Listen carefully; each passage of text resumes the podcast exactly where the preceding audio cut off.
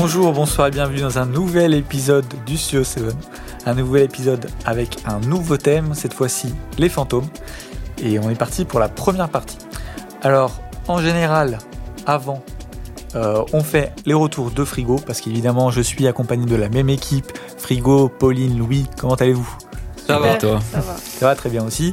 Et donc, euh, et ben aujourd'hui, il faut savoir qu'on enregistre euh, avant que Frigo ait eu le temps de voir les films Et ouais. de l'épisode d'avant. Donc, pour avoir les retours des documentaires, ça sera dans le prochain épisode. Et à partir de maintenant, les retours seront deux épisodes après.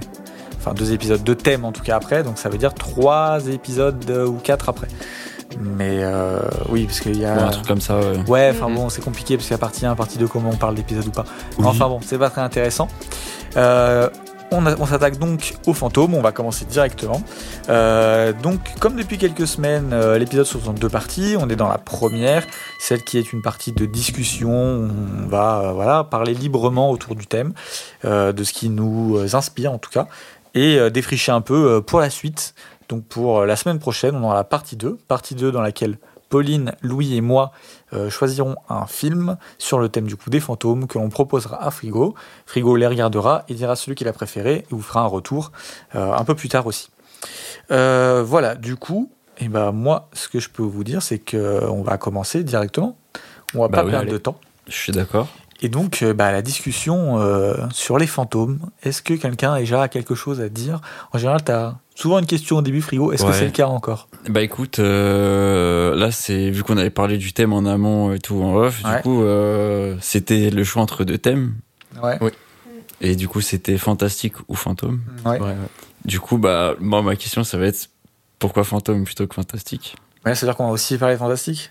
Non. tu peux, vous pouvez le dire juste rapidement. euh, En vrai, Ok. bah, pour une réponse euh, très rapide, euh, fantastique, c'est vraiment très large, très dense, euh, et euh, on essayait quand même de préparer un minimum euh, nos émissions. Donc là, c'était compliqué de pouvoir sortir un épisode sur le fantastique.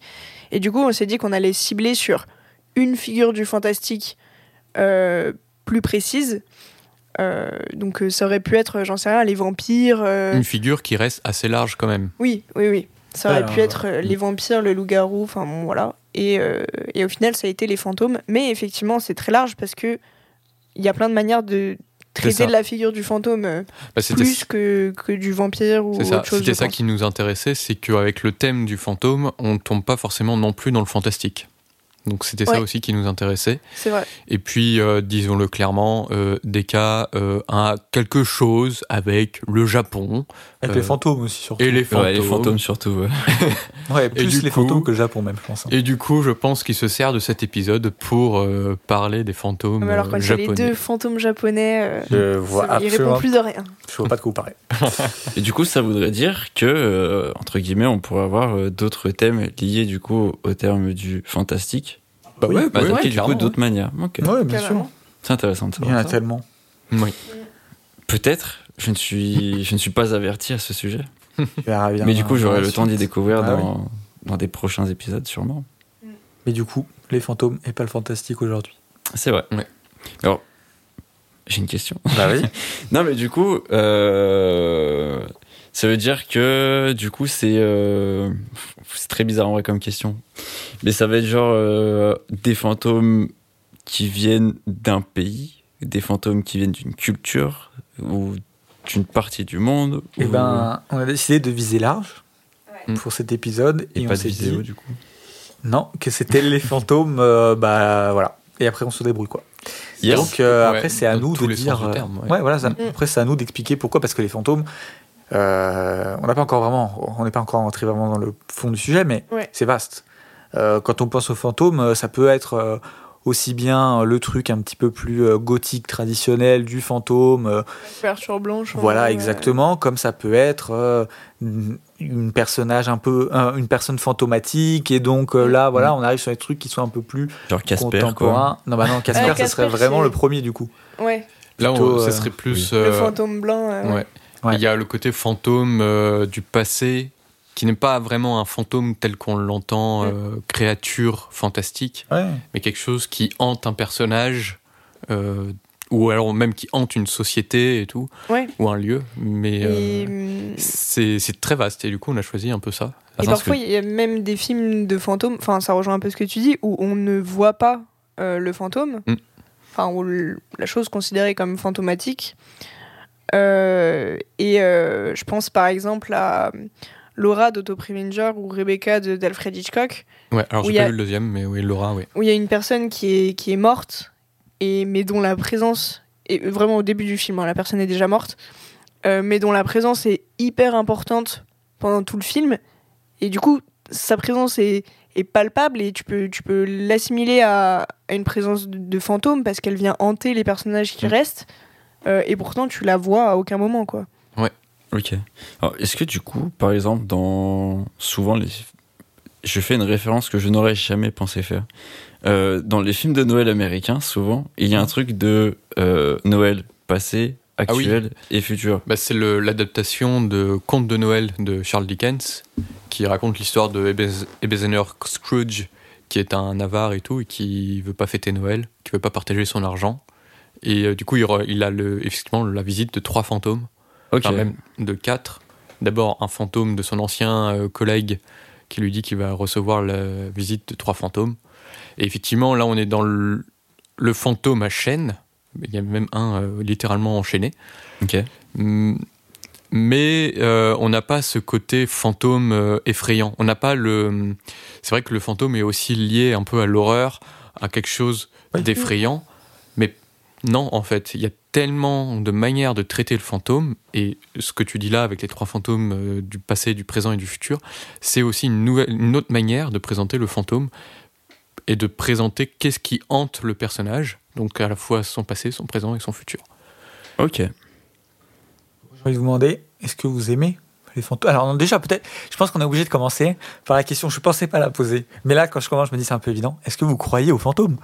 Est-ce que c'est pas un peu euh, la première Moi, j'en ai vu, donc euh, j'y crois un peu quand même. J'ai eu une expérience euh, bizarre. Je sais pas si c'est un si c'est un fantôme, une illusion, une hallucination que j'ai eue, mais euh, il- Faut arrêter la drogue, hein, non non, mais vraiment j'étais ado et je ne touchais pas encore à la drogue. Je n'y touche pas. Moi, je, je n'y touche pas. Puis la drogue dure pour lui. c'est- Non, non, j'étais ado et tout, et j'habitais euh, dans une maison et euh, avec une cave à vin.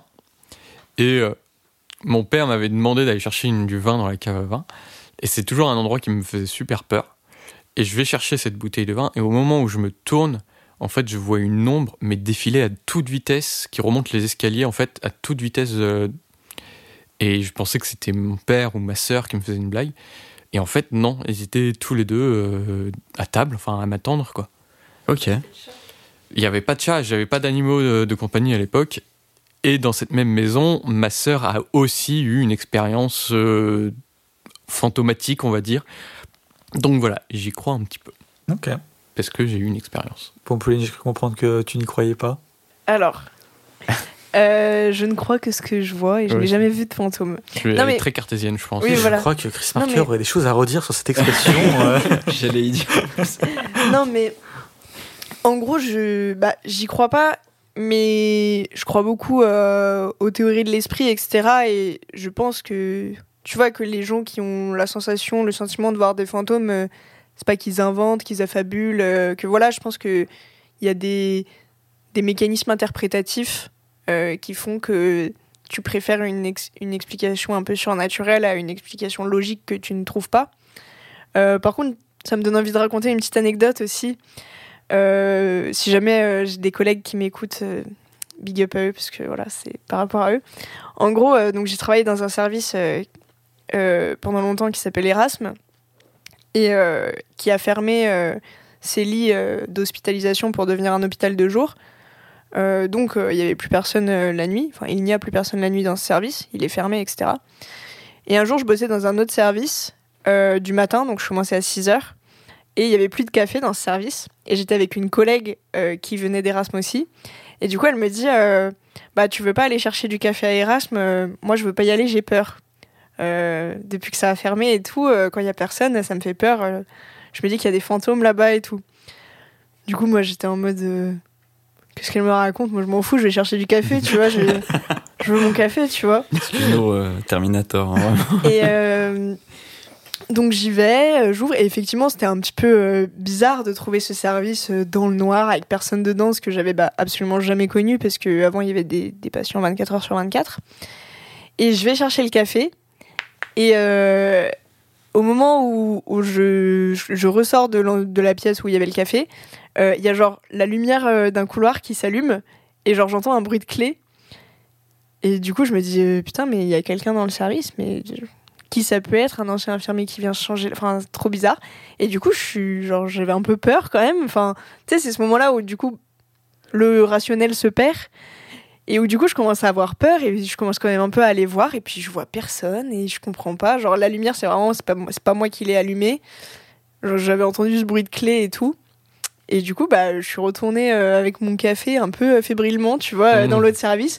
Et elle me dit euh, alors ça t'a pas fait peur? Et tu sais je lui dis bah en vrai euh, voilà quoi j'ai quand même entendu euh, eu l'impression d'entendre quelqu'un il y a des lumières qui se sont allumées et du coup elle m'a dit mais tu vois je t'avais dit euh, il y a des fantômes là-bas et tout euh, j'y retourne plus jamais toute seule du coup voilà petite expérience rigolote mais de manière pragmatique non je ne crois pas aux fantômes Toi, frigo Bah, moi, je suis un peu pareil que Pauline. Enfin, je suis, je suis quelqu'un qui rationalise, enfin, qui essaye du moins de rationaliser beaucoup de choses. Ce qui fait que euh, je suis plutôt dans, j'en ai pas, enfin, j'ai pas encore la preuve que ça existe, donc je n'y crois pas, en gros.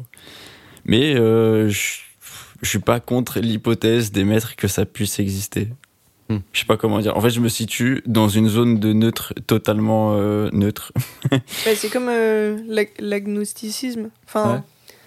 euh, La par quoi rapport à- Par rapport à la religion Par rapport à la religion, en Ah. gros, il y a les athées qui euh, réfutent l'existence de Dieu, et il y a les agnostiques qui disent que savent pas. ils ne croient pas en Dieu, mais que peut-être il existe. Ok. Je, ouais, je sais pas en fait. Ouais, Ça, voilà. C'est la tech que je sais pas quoi. Ouais, voilà. Ok. Bah du coup, je me situe un peu là-dedans. Mais euh, j'ai pas eu. En vrai, après c'est peut-être aussi du fait que j'ai pas eu d'expérience spécialement euh, surnaturelle, on va dire. Euh, on m'en a beaucoup raconté. Par contre, tu vois, genre euh, d'amis, tu vois, qui en ont vécu. Ou bah pareil, j'arrive pas à savoir. C'est juste que t'es dans l'euphorie du moment, bah tu cherches pas à rationaliser les choses. Et après, bah c'était trop tard pour essayer de les rationaliser, tu vois. Ou euh, juste bah je suis trop terre à terre pour euh, ne pas me laisser guider par ce genre de truc tu vois. Mais euh, voilà. Après il y aurait des, des personnes de ma famille qui diront qu'il y a des petits fantômes malins qui viennent voler de la nourriture et qui la replacent à d'autres endroits tu vois dans ma maison. Petit mais fantôme euh, malin, il s'appelle pas Frigo par hasard. et non même pas ce qui paraît s'appellerait Julius mais euh, Ah oui, il a un nom. Ah oui, non, mais carrément, mais- Ah c'est soi-disant une entité qui vivrait, qui nous suivrait. Je n'y crois pas. Parce que je pense que des fois, t'es fatigué, que tu bouges des trucs sans t'en rendre compte. Et qu'après, tu fais Oh, C'est Julius. voilà. Alors que non, c'était juste toi, mais tu t'en es pas rendu compte. Et toi, Deka? Euh, non, j'y crois pas. Pas du tout? Bah non. Pourquoi, pourquoi j'y crois Bah, c'est marrant, tu vois, parce qu'il y a un, un de tes films préférés avec un, un petit fantôme. Ouais, mais euh, plusieurs d'ailleurs. Mais euh, écoute, euh, non, enfin, j'ai aucune euh, raison d'y croire. Euh, pas plus que par exemple les, les licornes en fait, tu vois. Ouais, je vois. Ou, euh, ou, les, ou les, genre, les ovnis extraterrestres, quoi, tu vois. Donc, euh, Je sais pas, c'est différent de croire. Enfin, les licornes, on sait que c'est avéré comme des créatures fantastiques. Les fantômes, il y a tellement, ou les ovnis, il y a tellement de témoignages. ouais, mais par exemple, Tu vois, Euh, c'est. j'avais, ouais, mais tu vois, j'avais vu une carte sur les ovnis. Bon, alors on est plus sur les fantômes, mais qui recensait toutes les, les fois où les gens avaient dit, euh, ont dit rencontrer un ovni. Et en fait, sur la carte, tu te rends compte que ça arrive en Europe et aux États-Unis, et c'est tout. Et en fait, tu te rends compte que ça arrive en fait dans les endroits où on parle des ovnis, où c'est un mythe, et, Mmh. etc. Et en fait, dans les endroits du monde où c'est quelque chose qui n'est pas euh, culturel, etc. Personne dit voir des ovnis. Ouais, mais tu vois, le Et du coup, je trouvais ça intéressant de Ouais. ce truc de, en fait, euh, C'est intéressant. ouais. C'est comme euh, tu vas jamais voir un athée qui a eu une apparition de la Vierge, bizarrement. quoi. bah ouais, c'est ça. Ouais, Oui. il y a de ça, ouais. Ouais. C'est vrai. Mais tu je vois, suis les- personne pour juger. Les fantômes, ça existe dans toutes les cultures.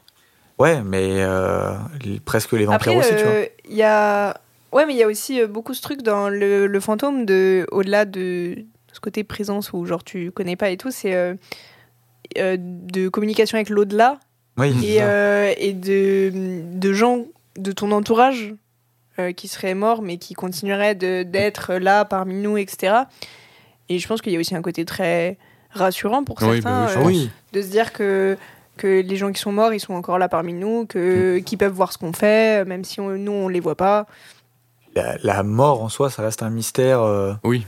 Oui. Oui. voilà, un des plus gros mystères. Et donc, euh, évidemment, que les trucs qui sont liés à ça, euh, on peut y croire ou pas, parce que personne pourra te dire, ah bah non, après la mort, truc où on n'en sait rien. Mais bon, je me dis, on est en 2023, il y a eu tellement de gens vivant sur Terre que s'il y avait des fantômes, je peux te dire qu'on on les verrait, quoi. Tu vois, Bah, il- justement, euh, bah, il y en aurait quand même un peu plus, tu vois. eh ben je sais pas. Parce que, bah. En fait, tu vois, je sais pas. Moi, tu vois, par exemple, euh, le truc des fantômes et tout, c'est un truc Ouais. qui, genre, plus jeune, m'effraie quand même beaucoup. Ouais. Et euh, il y a un, un célèbre youtubeur qui s'appelle Le Grand JD, qui Ouais. fait beaucoup d'expériences paranormales et de visites de lieux et tout. Et en fait, son format de vidéo m'a totalement, genre, désensibilisé à ça, parce que, genre, il est tellement en quête de rationnel et qu'il se passe tellement rien au final. Ah. J'étais là en mode, bah. En fait, ça n'existe pas, tu vois. Ouais. Mais du coup, après, c'est des trucs où c'est. Est-ce que du coup, tu vas chercher des fantômes parce que tu y crois? Ou est-ce que. euh, Tu cherches à rationaliser les gens? Ou est-ce que, genre, je sais pas comment dire, mais genre, le fait de pas y croire fait que t'es pas réceptif à ça? Tu vois, je sais pas comment. Après, Ouais. c'est- des hypothèses ou même des trucs que j'y crois pas spécialement, tu vois. Mhm. Mais voilà. Après, je Euh, tiendrais à dire qu'il me semble que autour d'ici, je suis le seul à porter constamment un fantôme sur moi. Oui, c'est vrai. Mais du coup, Euh, Pauline n'a pas compris, il faut peut-être. euh, c'est parce que je suis tatoué en fait avec un petit fantôme sur le corps. Ah oui. Hmm. Voilà, tout le monde le sait maintenant. Euh, On peut dire pourquoi ou, ou c'est trop. non, en vrai, il n'y a pas vraiment de truc. Juste en vrai, du coup, ça m'amène à un autre truc. Mais en vrai, le, fantôme a une grande symbolique tout de même. Ah bah oui. Et je pense que personnellement, tu vois, genre quand on me parle de fantôme, je préfère la symbolique, tu vois, plutôt que genre l'entité entre guillemets. Je savais pas comment dire. Non, je vois ce que tu veux dire, mais les deux vont un peu de ensemble. l'absence, mais du truc. euh, Ouais, genre, euh, tu vois, genre, par exemple, quand on va me parler de fantôme, euh, je sais pas pourquoi, mais dans ma tête, je vois Men in Black, par exemple, tu vois. Genre, euh, quelqu'un de présent, mais qui, tu vois, genre, le truc des Men in Black, c'est vous me, vous, me- ah, Ouais. moi je vous verrai, mais vous ne me verrez pas, tu vois. Mm, Oui, je vois Genre, bien. un peu en mode, euh, tu erres, mais on te voit pas trop, tu, tu fais ta. Mm. J'y vois un peu comme ça, en gros. Ouais, mais c'est tellement vaste. euh, Ah oui, le les représentations du fantôme et toutes les symboliques, tu peux, enfin, tu peux quasiment tout lier au fantôme. Et euh, c'est ça, pour ça que moi je trouve ça super intéressant. Mais du coup, ma deuxième question, c'est est-ce que vous aimez, euh, en tout cas, pas, ça veut pas dire grand-chose d'aimer les fantômes, mais J'adore les fantômes. vous voyez ce que je veux dire en tout cas. Les Et- histoires de fantômes. Ouais, Louis, il t'appelle à discuter avec des fantômes tous les soirs. Mais en vrai, c'est super intéressant. Les histoires de fantômes, c'est vieux comme le monde. hein. C'est- C'est fou. Mais ouais. Bah, pour cet épisode, j'en ai fait, j'ai fait quelques recherches et tout. Et un des récits les plus anciens sur un fantôme et sur hanté, enfin sur un fantôme qui hante une demeure, ça date de Pline le Jeune. Donc c'est un romain euh, de l'Antiquité, quoi. Et c'est quand même plutôt, euh, plutôt pas mal et tout. Et les histoires de fantômes, moi j'a- j'a- j'adore ça. Quand j'étais petit, je détestais par contre. Ça me faisait vraiment euh, ultra flipper. Les plus grands euh, dans, dans, dans mon école primaire s'amusaient à, à me faire flipper avec ça, à me raconter l'histoire de la Dame Blanche et tout. Ma Mm. connasse de sœur aussi, tu vois. La balle perdue. vraiment, c'était gratuit. c'est venu de Ouais, nulle part. Je m'en fous, elle nous écoute pas. et, euh, et du coup, euh, en vrai, en grandissant et tout, et en, en regardant surtout des films euh, d'horreur, c'est des- c'est quelque chose que je commençais à vraiment bien aimer. J'aimais même beaucoup euh, bah, l'époque de Scooby-Doo aussi, forcément. Ah oui, forcément. Et euh, ouais, c'est surtout en- quand j'ai commencé à regarder des films d'horreur où je me- la figure du fantôme m'a beaucoup plus intéressé et les histoires de fantômes où, où je les ai vraiment beaucoup plus appréciées quoi. Mais ça vient peut-être du modèle film justement que histoire orale. Euh, euh, ce que tu dis, euh, juste, ça me fait rebondir sur le côté horreur, parce qu'on l'a déjà dit tout à l'heure, et c'est vrai que c'est c'est très associé au cinéma d'horreur. Mais je sais pas vous, mais personnellement, moi, le fantôme, je l'associe beaucoup plus à quelque chose de mélancolique et de triste euh, que à quelque chose qui fait peur. Enfin, Je j'ai pas le souvenir d'avoir déjà eu un fantôme qui me fasse peur. Par contre, euh, Ben, je suis assez d'accord. Oui, oui, non, pas dans. Quand je dis film d'horreur, c'est pas que des films qui font peur. Enfin, par exemple, Ring, il fait peur, mais le fantôme est assez triste et mélancolique en vrai. Enfin, il, euh, c'est. Mais je parlais film d'horreur dans le sens euh, genre, pas forcément. Ouh, c'est le fantôme Ouais. qui me fait peur. Attention. Oui, oui, oui. Non, mais en tout cas, euh, je trouve qu'il y a quand même ce Mais côté Mm. où tu as plus euh, tendance à le voir comme une, une symbolique, un personnage de, de trucs d'horreur. Enfin, tu sais, à Halloween, les gens qui se déguisent en fantômes euh, pour faire boue, tu vois, faire peur. Et, et c'est associé pas mal à ça dans la culture populaire. Euh, alors que, perso, j'associe beaucoup plus ça à quelque chose de, de très triste, le rapport à la mort, au deuil, euh, etc. Bah, le, le fantôme, c'est souvent euh, celui qui ne peut pas passer de l'autre côté, en fait, et qui reste sur Terre Oui, parce qu'il a encore quelque chose euh, à faire, euh, une activité, enfin, à Mm. réparer et tout. Tu parles de Ghost Whisper là, du coup. Mais c'est, j'allais y venir en fait à la série The Ghost Whisperer parce que c'est littéralement ça. Enfin, elle raconte. Enfin, moi, c'était une série qui me faisait très peur quand j'étais enfant. Moi aussi. Et au final, que à la fin des épisodes, c'était très triste parce que le fantôme était jamais méchant. Bah, il y a quand même un petit plot à la fin. euh, Mais ouais, mais il était jamais. C'était toujours le, le fantôme qui qui devait passer de l'autre côté et Ouais. du coup parce que il lui manquait quelque chose et tout. Et effectivement, je suis je suis, je suis d'accord avec toi, Pauline, pour dire que c'est parfois le plus intéressant. Et même dans les films d'horreur, il y a ce côté euh, parfois mélancolique et dramatique Ouais. du fantôme. Hum, je suis d'accord. Bah, c'est pas une entité méchante comme euh, Bah, pa- va parfois l'être un vampire, Ouais, par exemple, Mm. ou, euh, ou un loup-garou, tu vois. Ça dépend. Ça Ça peut être ça peut être un Ça- antagoniste, mais Oui. ça ne l'est pas forcément. Et t'as aussi des fantômes, enfin, t'as les fantômes euh, mélancoliques et tout. euh, parce qu'en fait, j'ai l'impression que la chose qui fait que le fantôme euh, n'arrive pas à passer l'au-delà, t'as souvent soit c'est la haine, et euh, c'est pour ça qu'il continue d'errer, c'est euh, une, ch- une recherche de vengeance, euh, quelque chose comme ça, soit du coup le chagrin, Ouais. et que c'est souvent l'un ou l'autre, et puis même les deux peuvent être liés, etc. Bien Quoi. sûr. Donc, euh, Oui, mais je trouve qu'il y a ce côté euh, où, mais oui, je vois ce que tu à veux la dire. base, le fantôme, c'est comme Louis a dit, c'est il est, il est condamné un peu à être euh, entre la vie et la mort. Euh, et au final, il n'a pas vraiment de solution pour. Enfin, il peut pas être avec les vivants, il peut pas être avec les morts. Et du coup, ça va se manifester euh, parfois par des choses euh, violentes, méchantes, euh, etc. Mais t'as ce truc en mode. sa condition est pathétique, en fait. Et, et du coup, il a beaucoup. Enfin, c'est assez nuancé, je trouve, comme personnage. C'est hyper intéressant. Ouais, vraiment. Et je trouve qu'il y a eu, on a eu une période où c'était, enfin, comment dire, ça a été un peu désapprécié, je sais pas comment dire, les fantômes, et que les gens étaient en mode, bon, c'est bon, l'histoire de fantômes, euh, on a fait le tour et tout, c'est pas très intéressant. Même les, les films d'horreur, du coup, avec les fantômes, c'était un peu passé de mode, j'ai l'impression. Alors que moi, je trouve ça tellement intéressant, et je trouve que c'est une figure qui est utilisable dans tellement de cas, dans tellement de trucs, et je trouve c'est ultra pertinent pour Après, parler souvent, c'est- que... Excuse-moi, je te coupe. Non, mais souvent, c'est. Enfin, perso, là, tu vois, tu me dis fantôme. Quand même, là, je viens d'avoir une image qui me revient, mais j'ai genre euh, Ghostbusters dans la tête, tu vois.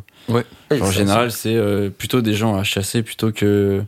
Enfin, j'ai de ma petite expérience de film où peut y avoir des fantômes dedans, genre, c'est vraiment utilisé pour être euh, genre des personnages euh, qui vont être, euh, euh, je sais pas comment dire, mais genre, euh, ça surtout être des, des esprits malins, tu vois, qui viennent causer du tort plutôt que vraiment des personnages à utiliser euh, à des fins narratives vraiment précises, tu vois. Je pense que dans le cinéma grand public, ouais, c'est plus utilisé Voilà. comme C'est ça. Après, que j'ai pas Ouais, vu a- A Ghost Story, tu vois, par exemple. Ouais, parce Et je pense que c'est le total opposé de ce que je viens de dire. Bah, euh, Pour faire très rapidement, Ghost Story, c'est une, euh, c'est le deuil du côté du fantôme. Ok. Voilà. En gros, c'est ça, c'est que tu as un couple, il y a un décès, et au lieu de vivre le deuil du côté de la personne qui reste vivante, tu le vis du côté du fantôme. Du coup, c'est, je trouve ça ultra intéressant et tout quoi. Mais euh, ouais, Après, dans le cinéma grand public, il y a aussi des fantômes gentils. Tu parlais de Casper tout Oui, à l'heure en rigolant. carrément. c'est clairement l'image du fantôme gentil qui, qui n'est pas là, qui n'est pas le fantôme antagoniste à chasser comme dans Ghostbusters, mais plutôt celui qu'on qu'on doit aider et tout. Ouais, c'est vrai. Voilà, ça prouve qu'il y a quand même beaucoup d'utilisation du fantôme euh, Ouais. pour plein de choses différentes, mais euh, par exemple, même euh, de manière plus euh, subtile, euh, tout ce qui est, euh, vous savez, les, il y avait beaucoup ça à l'époque, euh, les photos où tu vas avoir un truc apparaître dans le fond. Oui. ou comme une présence, et ça, c'est vraiment un truc euh, constitutif aussi de la légende du fantôme, quoi. C'est que, euh, et avec l'arrivée du coup de, des appareils photo, etc., c'est que tu prends une photo, il y a un truc bizarre dessus, et donc évidemment, euh, tu peux créer plein de mythes et plein de, de, de choses sur ça. Il y a eu ouais, énormément de, de mythes qui sont arrivés aussi avec Internet et tout. euh, Ouais, surtout. la diffusion des- de, de ces photos, comme tu disais, et puis le- la construction de légendes urbaines qu'on se partageait via des forums, via des Ouais. messages et tout. Exactement. Donc, euh, ouais. Mais du coup, j'ai essayé de repenser un peu aux légendes urbaines, euh, plutôt bah, en France, euh, parce que bah, on est en France. Et Ah ouais. à part la Dame Blanche, Bloody Mary. Bah, Bloody Mary, moi je connais pas. hein. Ah ouais, tu connais pas C'est un, c'est un peu américain quand même, Bloody C'est Mary. américain, plus Ouais, américain c'est Bloody pas Mary. ça américain, s'appelle quand Bloody même. Mary, donc euh, j'imagine que c'est pas français. C'est Quoi, le- bah, c'est un cocktail. Ça- Ouais, non, mais- Ça, ok. C'est euh, C'est une, comme la Dame euh, Blanche. une, euh, femme qui a été enterrée vivante, sans faire exprès, et qui est du coup euh, décédée. Et son fantôme hante euh, les miroirs, en fait. Si tu dis trois fois, je crois, euh, Bloody Ouais, Mary. c'est Dame ça- Blanche en mais fait. c'est tout pareil. c'est Dame Blanche. Bah, Dame Blanche, c'est pareil. Ah non, pour moi, la Dame Blanche, c'était euh, soit une truc autostoppeuse, soit Oui. sur. euh, Oui, mais il y a aussi le truc juste- où tu dis Dame Blanche, Dame Oui, Blanche c'est ça. devant ton miroir. Ah ouais, il y avait ça aussi. Oui, il y a ça. C'est Ah le oui, même rituel, mais c'est Mais pas est-ce que du coup, la. Dame Blanche, en France, elle a pas repris tous les trucs de fantômes, on l'a tout mis sur la gueule de la Dame Blanche La Dame Blanche. Tu fais tout Je me suis renseigné, la Dame Blanche, c'est super vieux en fait. Ah bah oui, mais C'est ça, du Moyen Âge, pas, je crois, hein. un truc comme ça. Ah Moi, ouais ça me terrifiait quand j'étais petite. Ouais, moi aussi. Ah oui, bah Ouais, oui. pareil. Horrible. J'avais un miroir dans ma chambre. Je- genre, euh, ça me faisait stresser, tu vois. Ah bah. Moi, c'était Bloody Mary à cause de l'épisode de Ghost Whisperer. Ouais, et du c'est coup, vrai. ma sœur m'avait fait euh, flipper à cause de ça et tout. Et genre, les, les clenches de porte où on voit son reflet dedans, je n'osais même plus y toucher. Ah ouais, carrément. Ah ouais, ouais, vraiment, tout ce qui était reflet, ça me faisait flipper de ouf. Si tu viens de me rappeler l'épisode, ouais, c'est vrai. Putain. Je sais que c'était un sacré truc quand même. hein. Ouais, bah c'était, ouais. Ouais, moi aussi, j'avais, ma mère regardait ça beaucoup. euh. Ouais, grand, grand événement.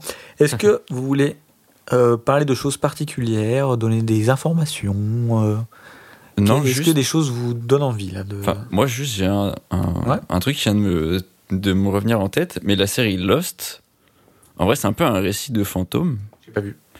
Moi non plus. J'ai vu que la pas première donné le- saison, donc pas de spoil. euh. Bah, j'ai pas donné du coup le plot twist du truc parce que je n'ai pas vu, mais on m'a raconté la fin. Ouais. Et euh, du coup, bah, personne pourra euh, Bah ouais, valider ce que je dis. désolé. Et bah, merci pour mon intervention. du coup. Il n'y a pas de problème.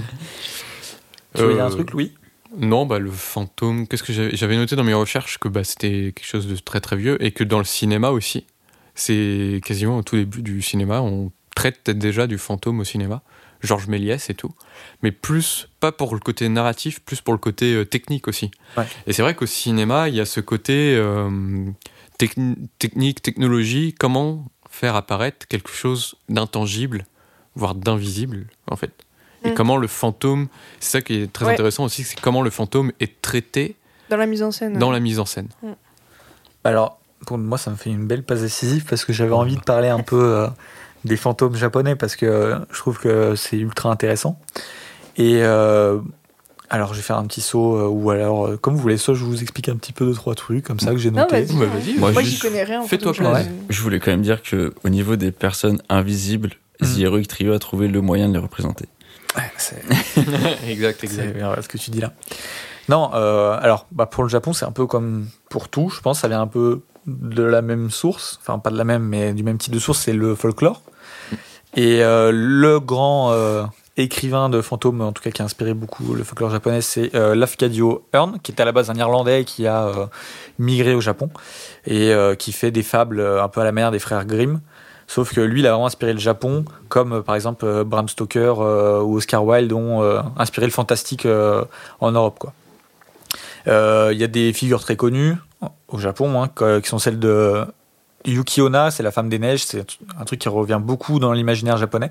Parce que du coup, euh, on parle euh, de, de fantômes, mais je trouve que c'est assez pauvre finalement en Europe sur le fantôme vis-à-vis de euh, du Japon en tout cas de quand je me suis renseigné de ce que j'ai vu sur euh, le Japon c'est que c'est ultra présent que Ouais. tout l'imaginaire du fantôme en tout cas de la représentation du fantôme est vraiment présente et elle se retrouve vraiment sur beaucoup beaucoup de choses et dans l'épisode d'avant je parlais de Son Soleil de Chris Marker et il fait beaucoup de références aux fantômes japonais parce que c'est un truc qui est ultra euh, présent dans le dans la culture et le folklore euh, japonais et ça lui il l'explique en partie par, euh, comme j'ai expliqué, donc n'hésitez pas à aller écouter l'épisode, sur cette façon qu'ont les Occidentaux à ne plus voir euh, l'imaginaire, etc., et se mettre que sur le réel, chose qui n'est pas du tout au Japon.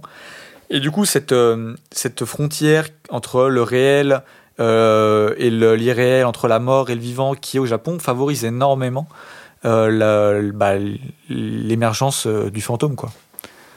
Après, euh, dis-moi si je me trompe, Ouais. parce que je m'y connais pas très bien en culture japonaise, mais j'ai cette image de des Japonais qui auraient un, un rapport à la mort beaucoup plus pudique euh, que euh, en Occident. Euh, et du coup, on pourrait se demander si euh, du fait que, enfin, tu vois, de, de, de peu aborder la mort, de peu parler de la mort, euh, ils trouveraient pas des manières détournées, euh, tu vois, de d'exprimer euh, la peur face à la mort, etc., en ayant une culture beaucoup plus développée du côté du fantastique, parce Ouais. que ils, ils ont un rapport plus pudique à ça dans les, les choses concrètes entre guillemets. Bah honnêtement, je sais pas. Moi, je dirais que c'est plutôt l'inverse. Mais voilà. que Ah dans notre monde occidental, on est dit, beaucoup ouais. plus pudique avec la mort. Bah- La- les, les- les Japonais ont quand même chez eux des hôtels dédiés à leur mort. Nous, on n'a pas Oui. ça. En fait- vois. Mais je a- parlais pas il- de pudi... je- Enfin, je parlais pas forcément de, de pudeur dans ce sens-là, plutôt dans le sens, genre, en parler vraiment de, de ton vivant, en fait. Parler de la mort. Ah. Et tu vois, par exemple, je sais que dans les, hum, dans les cultures euh, asiatiques, euh, les, Bah, les- plus personnes qui je sont- pense. bah, beaucoup les Chinois, mais aussi les Japonais, parce que c'est issu du, du taoïsme, qui est un, un courant qui a été aussi retrouvé au, au Japon. Euh, les, les personnes qui, euh, qui savent, non, enfin, que, qui sont condamnées, et ben en fait, on va pas forcément leur dire. On va demander d'abord à la famille s'il faut leur dire, ou alors le médecin peut choisir ou non. Et tu dis, c'est plus en Chine, etc. Mais il y a un film de Kurosawa, Akira Mhm. Kurosawa, qui s'appelle Vivre, qui est à ce sujet-là, où en fait, euh, euh, le personnage principal, au tout début, euh, il a un cancer super grave de l'estomac, il lui reste pas longtemps à vivre. Et en fait, les médecins ne lui disent pas, ils le rassurent. Et parce qu'en fait, il y a cette croyance que si tu ne sais pas que tu vas mourir, tu vas avoir une meilleure fin de vie parce que tu vas pas la passer à ressasser le fait que tu es condamné. Ça me fait penser au film. Je j'ai plus du tout le, le nom. On avait vu ensemble. Il me semble des cas où c'est euh, une. euh, The Farewell de Lulu Yang. ouais, je crois. C'est une, Euh, une fille asiatique qui. Ouais, en- c'était toujours pas avec moi tu l'as vu, Mais mais bah, excuse-moi. Oui, hein. sa grand-mère, euh, Ouais, va ça. mourir Ouais, c'est ça. et ils vont voilà en Chine, c'est en Chine là pour le coup. Mais du coup, tu vois, enfin pour en revenir Bah. à, à ce que je disais au début, c'est il y a ce truc où euh, en fin de vie concrètement quand tu t'approches de la mort, ils évitent d'en parler parce que euh, euh, c'est dans les croyances taoïstes euh, que euh, en fait euh, ça va juste apporter du négatif de parler de la mort euh, et euh, penser à des choses négatives, etc. Alors qu'il faudrait plutôt se concentrer sur avoir une fin de vie où tu fais des trucs qui te plaisent, euh, voilà. Et c'est dans ce sens-là où je parlais de pudeur et où du coup, bah, peut-être qu'ils ont développé leur imaginaire parce que euh, Ouais, à l'approche de la Mm. mort, ils, ils en, ils en parlent très peu. Mm. Ah Bah, peut-être. Et... J'avoue, je sais pas, je honnêtement, je sais pas.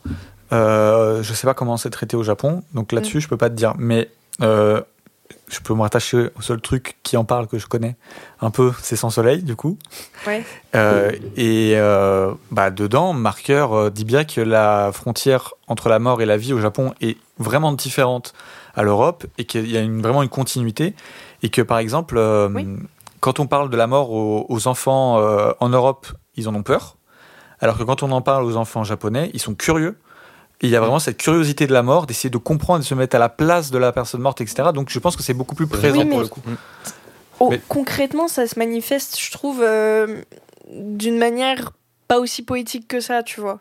Parce que oui, cette continuité, justement, c'est le but, c'est euh, ben, de ne pas euh, avoir une fin de vie différente parce que tu sais que tu vas mourir.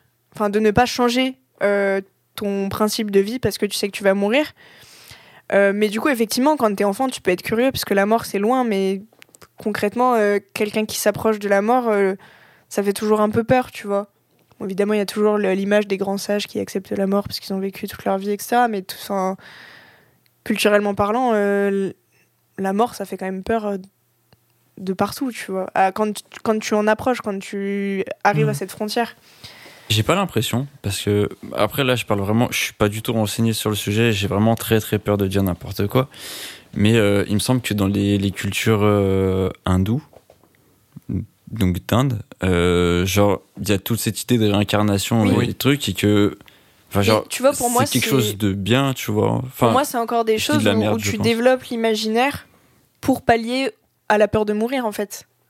Parce que du coup, tu te dis, bah, c'est pas grave, je vais revivre, etc. Parce qu'en fait, t'as as peur de, de, de ta finitude et, et du coup, euh, du coup, ils développent des légendes, des trucs sur la réincarnation, euh, les neuf vies, euh, ou je 7, enfin je sais plus combien c'est euh, en Inde. Alors 9, c'est pour les chats. ouais, bah oui, c'est pour ça que j'ai bugué. Honnêtement, mais... je sais pas. Donc là, je pourrais pas te dire. C'est pas l'impression que j'avais en tout cas de comment euh, traiter la plus. mort et euh, tout Bah, l'imaginaire qui va autour. Il y a quand même ce truc, euh, tu vois, enfin d'un point de vue purement médical, de, tu vois, je trouve ça.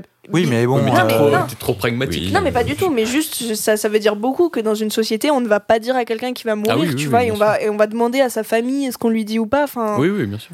Bah, après, je, moi, il y avait une autre théorie euh, en faisant mes recherches, c'est que je pense que si le fantôme est aussi présent dans les, notamment dans les pays asiatiques et au- notamment au Japon, c'est que c'est encore des pays qui sont, euh, qui ont encore leur religion et le fantôme est assez lié à ça. Donc le shintoïsme au Japon. Et qu'en France, le fantôme s'est très vite détaché du religieux, donc de l'âme. Non, tu penses pas Non. Je Ah, je sais pense pas, pas, moi. que le Japon, euh, euh, que le fantôme au Japon soit euh, quelque chose de très religieux. hein. Pas du C'est tout, pas, hein. c'est pas religieux, c'est que dans leur, ils sont religieux, et ils croient à une vie après la mort, et que du coup, le fantôme est beaucoup plus présent. euh, tu vois, je sais pas comment expliquer. Et le, et le fantôme serait lié à ça, à la religion, alors que en Europe, en Occident, en- tout du moins, le fantôme s'est très vite détaché euh, de, de la religion et tout. Euh, Le fantôme n'est pas celui qui, qui dont l'âme n'est pas montée au ciel, mais euh, je sais Ouais. pas. C'est très. Je, je peux pas t'en dire plus malheureusement parce que je, je sais pas. Euh, Mais tu vois, ils ont. Ouais, c'est lié beaucoup euh, à l'esprit. Ils ont beaucoup de choses autour de, des Ouais. esprits quand même. Ah bah oui, non mais ça bien sûr. Mais enfin, je sais pas quoi. Je sais pas, c'est pas. Ouais. Pour, c'est, ce serait pas religieux pour toi, toute la question de l'esprit là-bas? Euh, Après, c'est. Je sais pas. hein. Je pense que c'est plutôt dire. une question de spiritualité que de religion. Oui. euh, Ouais. Ouais, C'est encore différent. Au-delà, C'est encore au- différent. au-delà Oui, religieux, oui, les, non, mais les oui. Japonais, ils sont, ils ont beaucoup de, ouais, de croyances spirituelles. Ouais, non, mais ouais, c'est ça. Ce serait plus spirituel que religieux. Non, non, vous avez raison. Non, que, non, ouais. que des. Ouais, c'est ça, c'est Oui, oui, en fait, non, le- je- non, mais le- je dis de la merde dans des cas, Non, t'inquiète non, pas. Non, mais pas euh, du tout. Non, j'ai- pas utilisé de l'air, juste que je, honnêtement, je ne sais pas. Mais euh, du coup, je sais plus où j'en étais parce qu'on a beaucoup. euh, Et je t'avoue que je sais pas où t'en étais non plus. Non, plus. Euh, le non, bah- fantôme japonais, Ouais. folklore. Tu parlais je parlais du de, du coup de Lafcadio euh, Ouais. Hearn qui a fait euh, voilà et donc euh, les fantômes euh, au début il avait bon comme on disait c'était plus une colère en lui en tout cas à la base plus que vraiment euh, un chagrin et il y a une, une, une petite fable où en fait un homme va se faire euh, enfin, couper la tête et euh, on lui dit euh, écoute quand tu quand ta tête va tomber il faut que tu mords très fort dans cette pierre et c'est une, une façon de d'évacuer toute la haine avant de mourir. Et euh, je trouvais l'image euh, enfin jolie d'une certaine façon.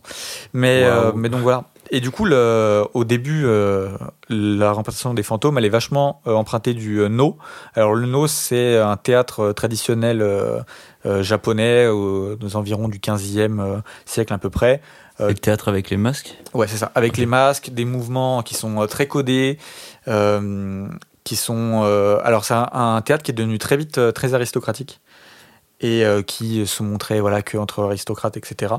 Là où plus tard, du coup, c'est le kabuki, donc kabuki, je sais pas comment ça se prononce, qui qui va apparaître, lui, qui va venir remplacer petit à petit le no. C'est un théâtre qui est plus populaire, qui est moins aristocratique, du coup. Et la plus célèbre pièce de ce théâtre-là, elle s'appelle Yatsuwa Keidan. Et euh, c'est avec, euh, alors je sais pas si vous connaissez les 47 Ronin, parce que, Ah oui, euh, voilà, oui. c'est assez connu au Japon. C'est les deux euh, récits les plus connus du Japon. C'est vraiment la, la base, quoi. Les 47 Ronin, quasiment tous les réalisateurs japonais de l'âge d'or ont fait des films dessus, quoi. Enfin, Mizoguchi a fait son film dessus, ils sont pleins à avoir fait leur film dessus. Et en fait, les deux, les deux récits ont en fait créé deux genres ultra importants du cinéma japonais. Donc euh, le premier, ça va être euh, le Keidan Eiga, qui est le film de fantôme en fait. Et le deuxième, c'est le euh, Jidaigeki, qui lui est le film plus euh, traditionnel de- d'épée, on va De dire. euh, sabre, ouais. Exactement. Et en fait, ce qui est intéressant, c'est que donc je vous parlais de ces deux récits, mais en fait, le, le récit de fantôme, il est imbriqué dans le cycle du récit des 47 Ronins. Donc en fait, même cette, cette frontière entre le réel et l'irréel, même là, elle est quand même assez floue, parce que les deux se passent de l'un à l'autre. Et donc c'est intéressant de voir que même là, eux, ils font pas vraiment le, oh, comme nous, la frontière entre le fantastique et le non fantastique, et que même là, tu vois, les, les deux sont, sont ultra liés. Voilà. Bah, pas si vous- À l'origine, le fantastique, il, il brouille justement la frontière avec la réalité en Occident, puisque le fantastique, donc le genre littéraire du fantastique, c'est un élément surnaturel qui arrive dans la vie réaliste euh, d'un personnage. Donc euh, là aussi, il y a le, le brouillage entre le réel et, et l'irréel, euh, comme tu disais. Quoi. Je sais pas pourquoi, mais ce que tu viens de dire me fait penser au voyage de. Merde, De Chihiro. ouais. Ouais. Où, euh, Qui revient souvent dans les listes de films de fantômes, d'ailleurs. Ah ouais, Ouais. ok. Je n'aurais pas cru. Vous voulez que je continue sur mes fantômes euh, vas-y. japonais Moi, j'ai juste une question. Ouais, vas-y. Euh, au niveau des masques, sur euh, ces trucs, alors peut-être que t'as pas les informations ou quoi, mais il y avait un genre un nombre de masques ou un nombre de représentations par pièce. ou Bah, en fait, t'as des masques qui vont symboliser plutôt des, euh, des, choses, tu vois. Ouais, il y a des choses. Euh, J'avoue que je connais pas plus, mais je sais par exemple le masque de démon, euh, il a une tête particulière, euh, et donc en fait euh, le masque est souvent utilisé, euh, par exemple dans Onibaba, je sais pas si vous connaissez le film Onibaba. On connaît Pas que tout. Euh, bah c'est un, il reprend vraiment cette image-là avec euh, le masque du No, qui est euh, le masque de démon euh, vengeur, tu vois. Et c'est un truc euh, qui revient euh, beaucoup. Y a pas euh, ce truc du masque dans A Page of Madness? Ah, si, si, Ouais. si, si, par exemple, ouais, ouais, tout à fait. Euh, à côté de ça, donc moi je vous ai parlé de, de, de- du coup, pardon, de cette fable, euh, enfin, non, de ce récit, euh, Yotsuya Keidan, qui est vraiment le récit fondateur euh, quasiment du fantôme euh, au Japon, en tout cas le, plus connu. Euh, et lui, il va créer tout un folklore, donc avec deux personnages qui sont Oiwa et Yemon. Et en fait, l'histoire, c'est un peu souvent ça au Japon, c'est Yemon va tuer donc sa femme, Oiwa, et elle, elle va du coup ne, elle va pas, elle va devenir un fantôme et elle va venir se venger. Et en fait, le fantôme vengeur euh, féminin est ultra euh, présent au Japon. Et en fait, euh, c'est pour ça qu'on se trouve avec énormément de fantômes féminins. Souvent, c'est des, Ouais, c'est ce que j'allais dire. ouais. Ouais, et Mm. souvent c'est des personnages euh, du coup vengeurs et c'est des fantômes où euh, les, les femmes à l'époque s'identifiaient beaucoup parce qu'en fait elles symbolisaient une certaine justice de parce que du coup Yemon a tué sa femme et l'a lestée et jetée au fond d'un lac. C'est pour ça d'ailleurs aussi que beaucoup de films de fantômes de, de, de l'époque japonais euh, se passent dans des étangs, dans des lacs. Il y a quelque chose Ouais. avec l'eau aussi, dans des Mm. mares. euh, donc par exemple dans, Dans le conte de la lune vague. exactement. C'est de Mizoguchi. Mm. très souvent, il y a l'eau qui est très très proche. Et c'est beaucoup lié à ça. Et donc, ce personnage, bah, comme il revient euh, de la mort pour se venger de son mari qui l'a tué, etc., bah, évidemment qu'elle symbolise une certaine justice, quoi. Et donc, il y a quand même un truc un peu, tu vois, on pourrait penser qu'on est sur des, des vieux trucs très patriarcaux et tout, mais le, le fantôme, mine de rien, il y a ce petit truc euh, un peu euh, se venger euh, contre un, Mm. un certain patriarcat, quoi. Donc Oiwa, c'est vraiment euh, la base. C'est quasiment tout ce qu'on connaît euh, dans les représentations de fantômes au Japon. Enfin, en tout cas, la grande majorité viennent de là. Et euh, il y en a un autre qui est très connu. C'est la femme chat fantôme. Et en fait, l'histoire, c'est encore une fois plus ou moins la même chose. Elle se fait assassiner par un seigneur. Et en fait, euh, au moment où elle va mourir, un chat va venir euh, lécher, euh, laper son sang. Et en fait, elle va rentrer en, en possession du chat. Le chat va, va se devenir humain et, et donc et donc devenir un fantôme en fait. Je sais pas si t'as vu Aozu de Obayashi. Bah, dedans, il y a. Enfin, en fait, Oui. je savais pas, je connaissais pas l'histoire. Ouais. Euh, mais du coup, s'il y a une grosse référence à ça. Mais en fait, il y a énormément dans Ozu, du coup, je l'ai pas vu, mais Ouais. Il y a énormément de références à beaucoup de trucs de l'histoire des fantômes Mm. au Japon. Et je pense que je te parle d'autres trucs après qui te, qui Ouais. te reviendront là-dessus. Et je pense que ça fait partie des raisons pour lesquelles j'ai pas trop apprécié le film. Oui, je pense que C'est c'est. que j'ai très très peu de clés. euh, Ouais, je pense que c'est très très le- fort le en références culturelles et si Mm. tu les as pas, euh, c'est compliqué. Mais du coup, en fait, les, beaucoup de fantômes japonais sont un mélange entre Oiwa et, euh, et la femme euh, chat fantôme. Donc, la, femme chat fantôme par ses mouvements très erratiques, très acrobatiques, etc. Et en fait, c'est pour ça qu'on se retrouve avec des fantômes qui ont toujours des mouvements très spéciaux au Japon. Et euh, plus dans. Hein? Spéciaux. oui, pardon. et, euh, et du coup, plus euh, sur le, le physique, c'est plus Oiwa, quoi. Sur la, la- la mobilité, c'est plus euh, l'autre. Et les deux, en fait, créent un peu cette image du fantôme au Japon. Après, on a des, voilà, des réalisateurs qui sont. Le plus connu, c'est Nakagawa, c'est celui qui a fait le plus de films euh, sur les fantômes à l'époque. Dans les années 50, c'est euh, vraiment le maître du, film de fantôme. Il a fait euh, Jigoku, je sais pas si parle l'enfer. C'est un film complètement n'importe quoi. Enfin, c'est très, très what the fuck, quoi. Et puis, après, on a, une crise du fantôme au Japon dans les années 70. Et ça, ça arrive beaucoup en, en lien avec, par exemple, les années soi- euh, avec euh, 68, où en fait, euh, les gens veulent plus voir les mêmes choses. Quoi. Les gens veulent un, des trucs un peu plus concrets. Euh, on, on en a un peu marre, en fait, des fantômes, de toujours que ça soit les mêmes choses qui reviennent, etc. Et du coup, à ce moment-là, donc dans les années 70, euh, le Keidan Eiga, donc euh, qui est, euh, comme je disais, le genre de film de fantôme, euh, va disparaître. En fait, Euh, donc c'est ce type de fantôme qui se situe dans l'air Edo, euh, donc le fantôme un peu dans les mares, dans les euh, dans les mares, les lacs féminins, etc. Vraiment ce- cet imaginaire très fort. Et euh, bah en fait le fantôme va migrer à la télévision. Tout comme par exemple les films de samouraï avec le, un samouraï très connu qui est Zatoichi, qui a, Ouais. par exemple Takeshi Kitano a fait un film dessus. Bah lui aussi, il va plus trop marcher au cinéma et il va migrer à la télévision. Et en fait, c'est un peu logique parce que le public à ce moment-là des films de fantômes, c'est beaucoup euh, les mères de famille. euh, et en fait, c'est peut-être c'est quelque chose qu'on, qui, qui est pas euh, auquel on pense pas tout de suite, mais le fantôme euh, au Japon, euh, le, le- le plus grand spectateur du, du fantôme au Japon, c'est les femmes. Et ça paraît pas évident, mais mais c'est le cas, tu vois. C'est pour ce que tu disais tout à l'heure, du coup, le. le- Bah, je pense que oui, il y a, Voilà, vraiment ça. Mais, là, vous allez voir, parce que c'est encore pire. Après, c'est que du coup, ça va passer à la, à la télévision, etc. Et il va y avoir un, nou- un renouveau de, des histoires de fantômes. Et le renouveau du fantôme, est-ce que vous avez une idée de par où ça, ça passe? Scooby-Doo. Non, vous êtes au Japon. Martin Mystère. Non, non, mais par quel médium le, le, le, le, le fantôme va vraiment revenir? Le jeu que vous vidéo? avez Non. Non, ça c'est ça c'est Le encore. manga? Ouais, mais est-ce que tu as une idée de quel manga? Alors, il y a plusieurs genres de manga. Il y a le shojo et il y a le. Le, le- bah, il y en a trop. Il y a Le- ce- seinen et il y a le voilà, shonen. mais voilà, le shonen.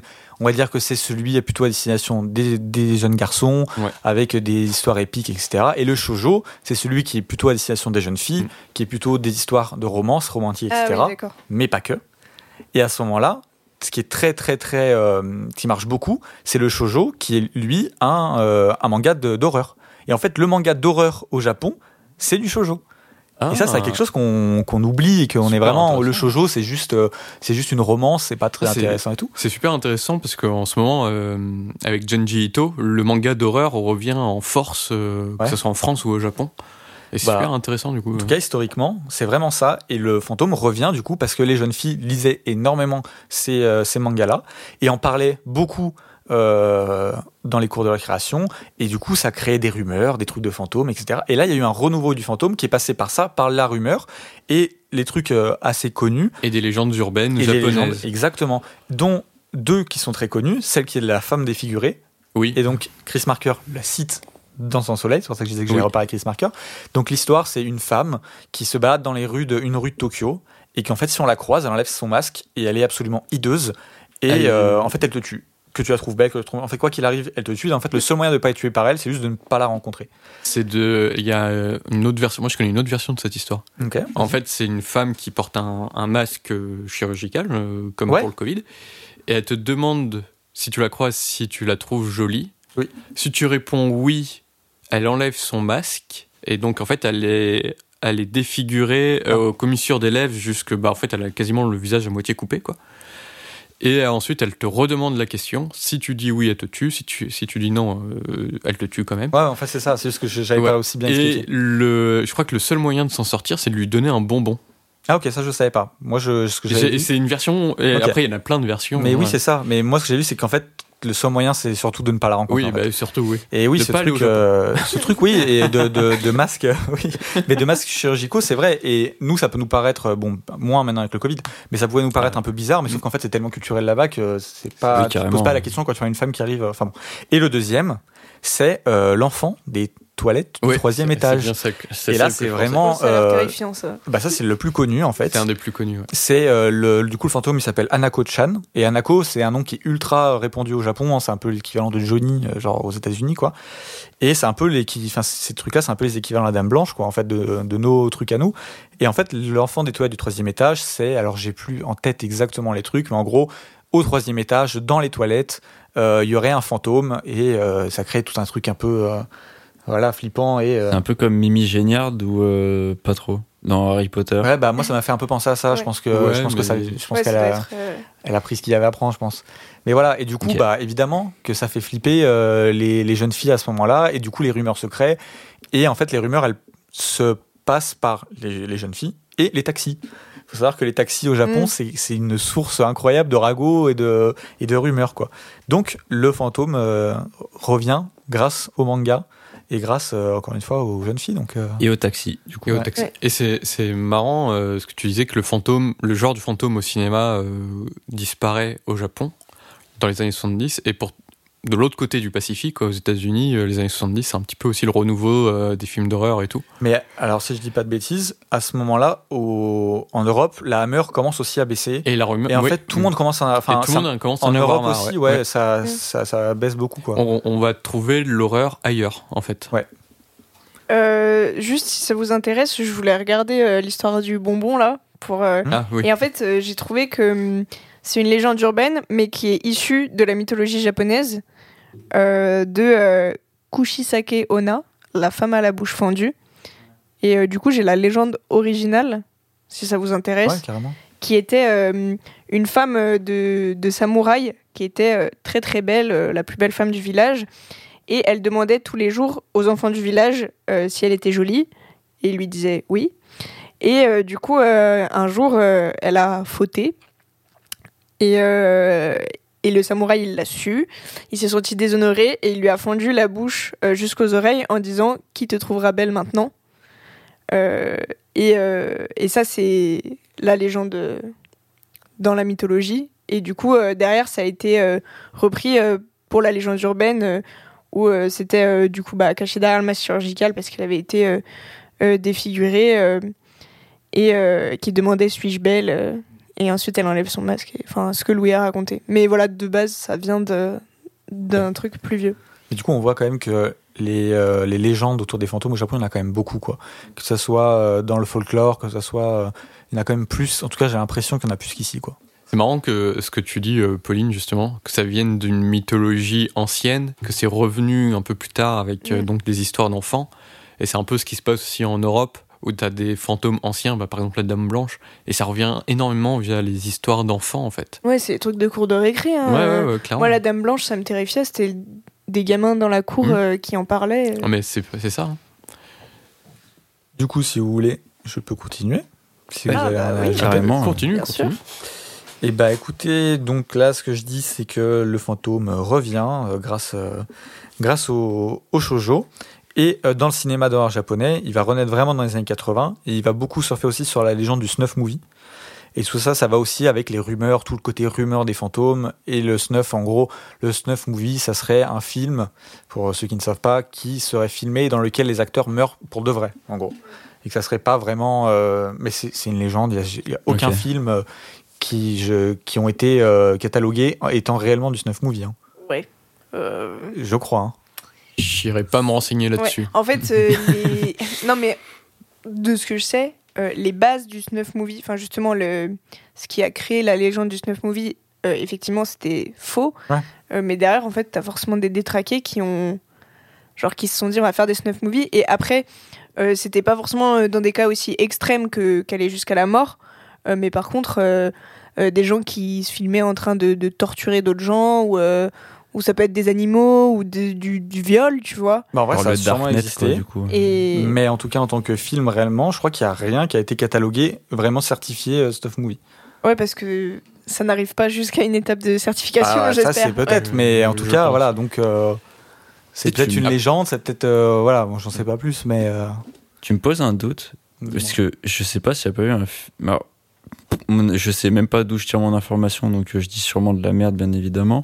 Mais il me semble qu'il y a un film de Marilyn Manson, ou genre qui est Ah ouais, ultra alors, hardcore. ouais. Et je sais pas s'il est pas catalogué comme ça.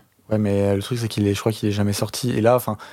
Oui, mais Ouais, après, il y a puis aussi la. ça, ça doit jouer sur des rumeurs aussi. Il adorait jouer là-dessus, lui. Donc, Bah, après, euh, lui, je suis vraiment totalement d'accord. hein, Ouais, ouais, le mais c'est un euh, psychopathe qui aimait jouer avec cette image Oui, aussi. oui. euh, donc, euh, Ouais. Donc bon, ça, je sais pas, honnêtement. Mais euh, voilà. Non, mais t'as raison, ça, ça peut en être un ou pas. Je sais pas. Après, vraiment, je crois que le snuff movie, c'est vraiment la mort euh, à l'écran Oui, pour oui, de, oui, de vrai, oui, tu oui, vois. donc, euh, voilà. Enfin bon. Euh, parce que de toute façon, si ça, si ça avait été certifié que vraiment il aurait- il aurait tué quelqu'un, bah, je pense qu'il y aurait eu des retombées, tu vois. Déjà que le mec est- c'est certifié qu'il a fait plein de dingueries, il n'y a aucune retombée, je pense aussi. Là, Et bah Ouais. justement, Ouais, il y a pas eu de ouais, retombée. Mais euh, il y a beaucoup de gens qui n'ont pas de retombées pour ce qu'ils font. ouais, c'est vrai. Mais le meurtre en général, c'est quand même un truc qui est un peu plus Pas tout le conventionnel, temps, je pense. hein. Non, je sais pas. hein. Bah, pas tout le temps. Quand ça crois. touche euh, les, les violences euh, euh, sexistes, etc. Bon, ça, malheureusement, oui, ça passe plus souvent à la trappe. Mais le meurtre en général, je pense que. Je crois que ça dépend. Ok. Bon. Enfin, écoute. la a- justice, a c'est des- bizarre. hein. Enfin, de ce que je vois, il y a des cas existants. euh, Ok, ah quand ouais. même, euh. Mais euh, Ok, bah, j'avais vu ça de quelqu'un qui. plus, enfin, pas forcément euh, sur la mort, mais plus euh, sur le viol, etc. Ouais, c'est ça. Mais du coup, est-ce que ça, c'est vraiment. Est-ce qu'on est du nom du snuff euh, Oui, à ce oui. niveau-là Oui, c'est vrai, c'est une Tu dérive, ouais. on va dire. euh. Voilà. Et par contre, un, un film euh, très intéressant qui parle de ça, on va dire, c'est euh, Le Voyeur Ah oui. euh, de Powell et Pressburger, Ouais, ok, euh, qui euh, sur un mec qui, qui se filme en train de faire des enfin, Exact. Mm. qui, qui a genre un, un truc qui tue sur sa caméra en fait. et voilà. Il fait des snuff movies en fait. Ouais, c'est un peu ça, ouais. Mm. D'ailleurs, c'est un des, un des, euh, une des sources un peu du slasher, quoi. Ouais. Un. Complètement. un peu. Exact. Et écoutez, du coup, après euh, ce truc un petit peu snuff movie, ça passe quand même assez vite. Et là, on a vraiment la naissance de la J-horror. Et donc, en gros, on passe du Keidan Eiga, qui est, du coup, comme je disais, le film euh, plutôt euh, un peu historique euh, japonais de fantômes, au renouveau vraiment du fantôme japonais, qui est là, la J-horror. Et là, c'est on reprend évidemment des choses nouvelles. Par exemple, quand on voit Sadako dans Ring, du coup, qui est la petite fille de Ring, elle a évidemment tous les, les toutes les, les attributs du fantôme traditionnel japonais. Mm. C'est une jeune fille qui est habillée en blanc, qui est le kimono blanc, c'est comme ça qu'on enterre les morts au Japon, qui a les cheveux euh, filandreux, etc., qui a le, le visage très pâle et qui se déplace comme en fait euh, bah, la, la femme chat et ça, ça Mm. vient direct de là quoi. Donc en fait tout est un peu lié, intriqué, etc. Et donc la J-horror, elle, euh, elle naît vraiment à ce moment-là, donc dans les années 80. Donc c'est fini pour Kadenega, on passe à la J-horror.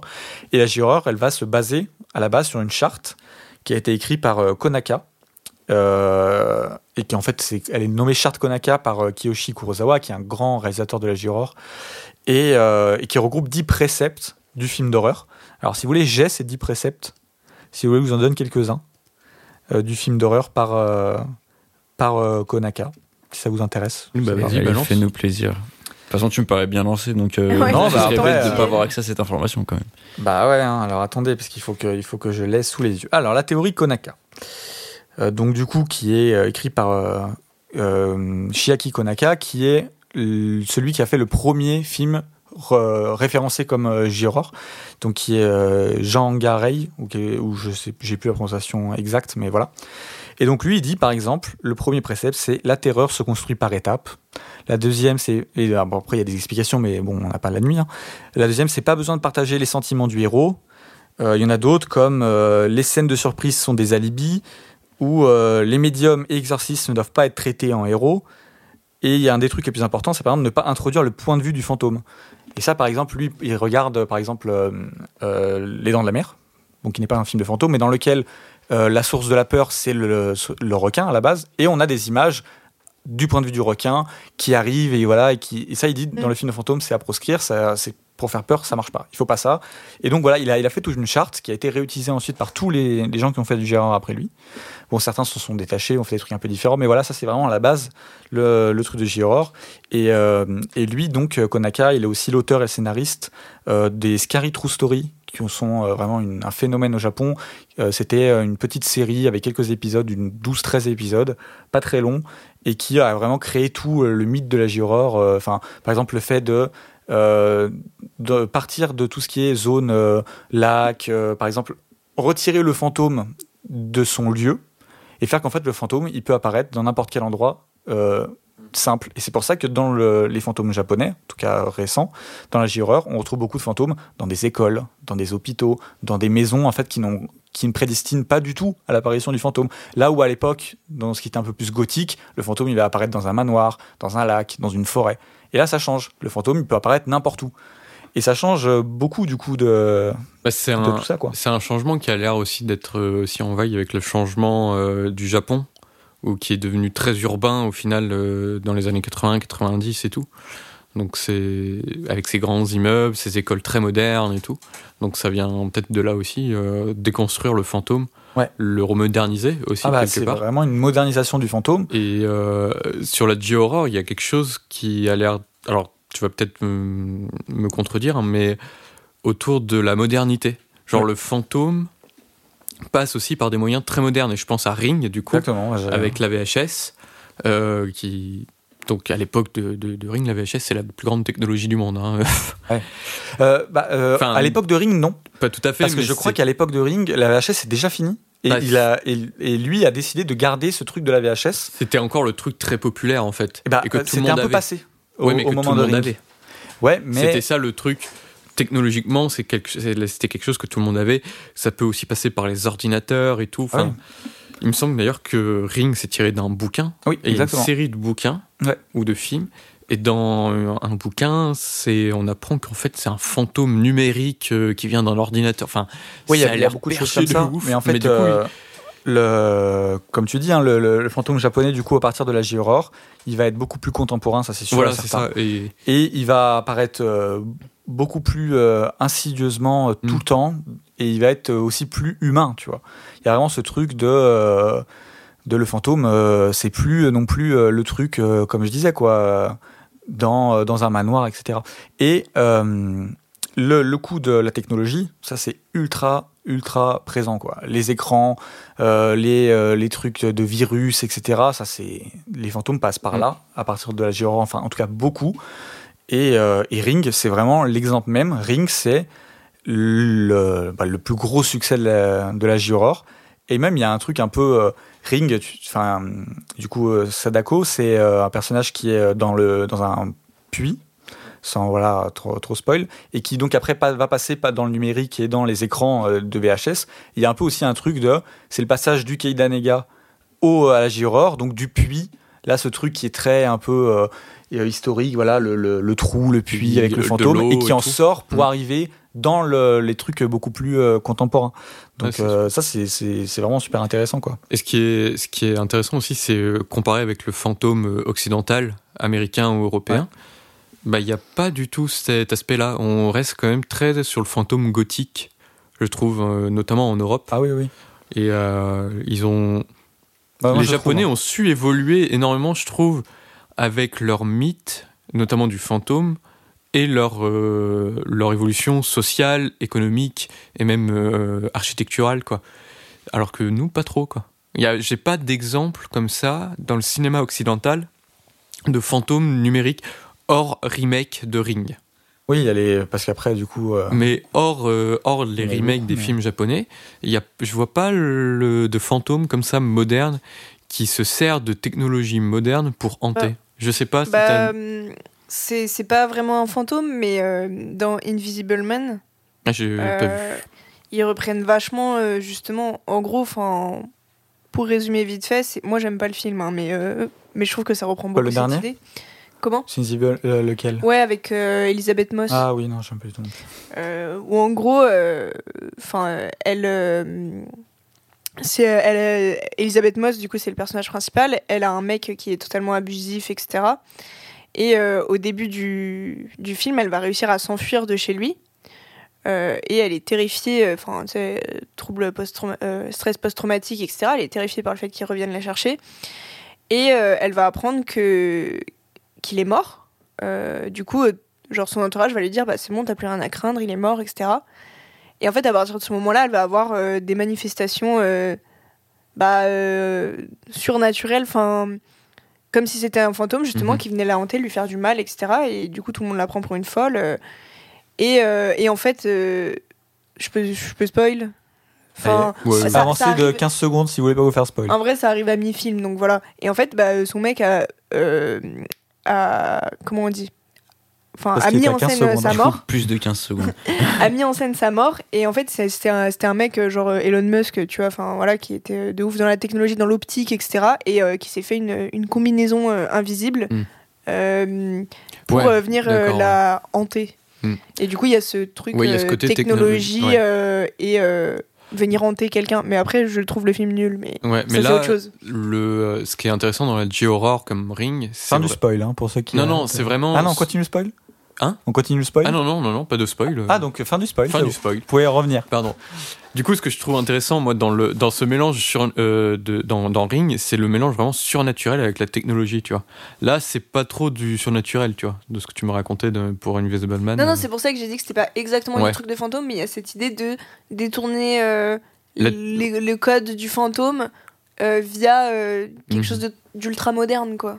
Et après, dans la J-horror, il y a vraiment une volonté de rendre le fantôme le plus réaliste et, Oui. euh, et, pos- et possible. quoi. C'est vraiment le but, c'est d'en faire quelque chose de qui s'incorpore vraiment dans le dans, dans, l'histoire, dans le, notre monde actuel, et euh, en enlevant un peu tous les artifices euh, qui ont, et vraiment faire une, une histoire fantôme la plus réaliste possible. Quoi. Il y a vraiment de ça.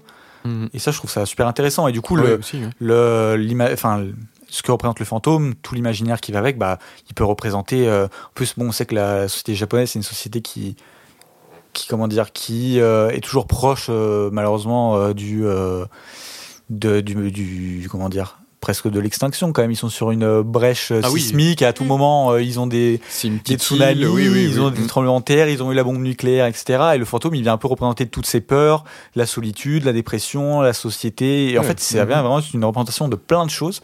Et du coup, c'est ultra intéressant. Mais, bah, en fait, euh, Sadako, elle a un peu le même destin qu'Oiwa. C'est-à-dire qu'à force de faire des remakes, en parler, etc., bah, en fait, le fantôme, euh, même le fantôme de la J-horror, bah, il a lassé, en fait. Et c'est, enfin, la J-horror est considérée comme euh, finie, en fait. Donc, Bah, oui, oui. donc maintenant, Mm. qu'est-ce qui va arriver dans le futur au, au Japon? Est-ce qu'ils vont réussir à se réinventer, à apporter un nouveau truc de fantôme, ou est-ce que vraiment le fantôme japonais, bah, c'est un peu finito? Ça, on verra quoi. Voilà, je crois avoir fait. bon, j'ai essayé d'être un peu exhaustif. Peut-être que j'ai des trucs qui sont pas très euh, justes ou quoi. Si c'est le cas, je m'excuse. J'ai essayé d'être euh, le maximum euh, clair et, et juste dans ce que je dis. J'espère euh, pas m'être trop euh, éparpillé. Super intéressant, et ça ressemble. euh, Il y a le fantôme coréen aussi, enfin vraiment qui est très proche du fantôme euh, japonais. Et euh, tu as dit dans une des règles du J-horror, c'était de prendre le personnage de l'exorciste comme un antagoniste, c'est ça? Je De pas en faire un, hé- un héros en tout de cas. pas en faire un héros. Et ben ça m'a fait penser à ce film euh, coréen qui s'appelle The Strangers de Naung Jin, qui est peut-être un des films les plus effrayants que j'ai vu, mais genre vraiment, et où l'exorciste est, enfin le personnage de l'exorciste c'est clairement euh, l'antagoniste euh, du film quoi. Et euh, c'est un film très intéressant. C'est pas un film de fantôme, mais euh, regardez-le quand même parce que c'est très très très très très bien. Et encore une fois, c'est il est très effrayant et euh, il m'a un peu retourné l'estomac. Mais t'as raison sur la Corée, hein, c'est un autre grand pays de fantômes. autre- ouais. euh, la K-horror, il semblerait que c'est un truc, euh, voilà.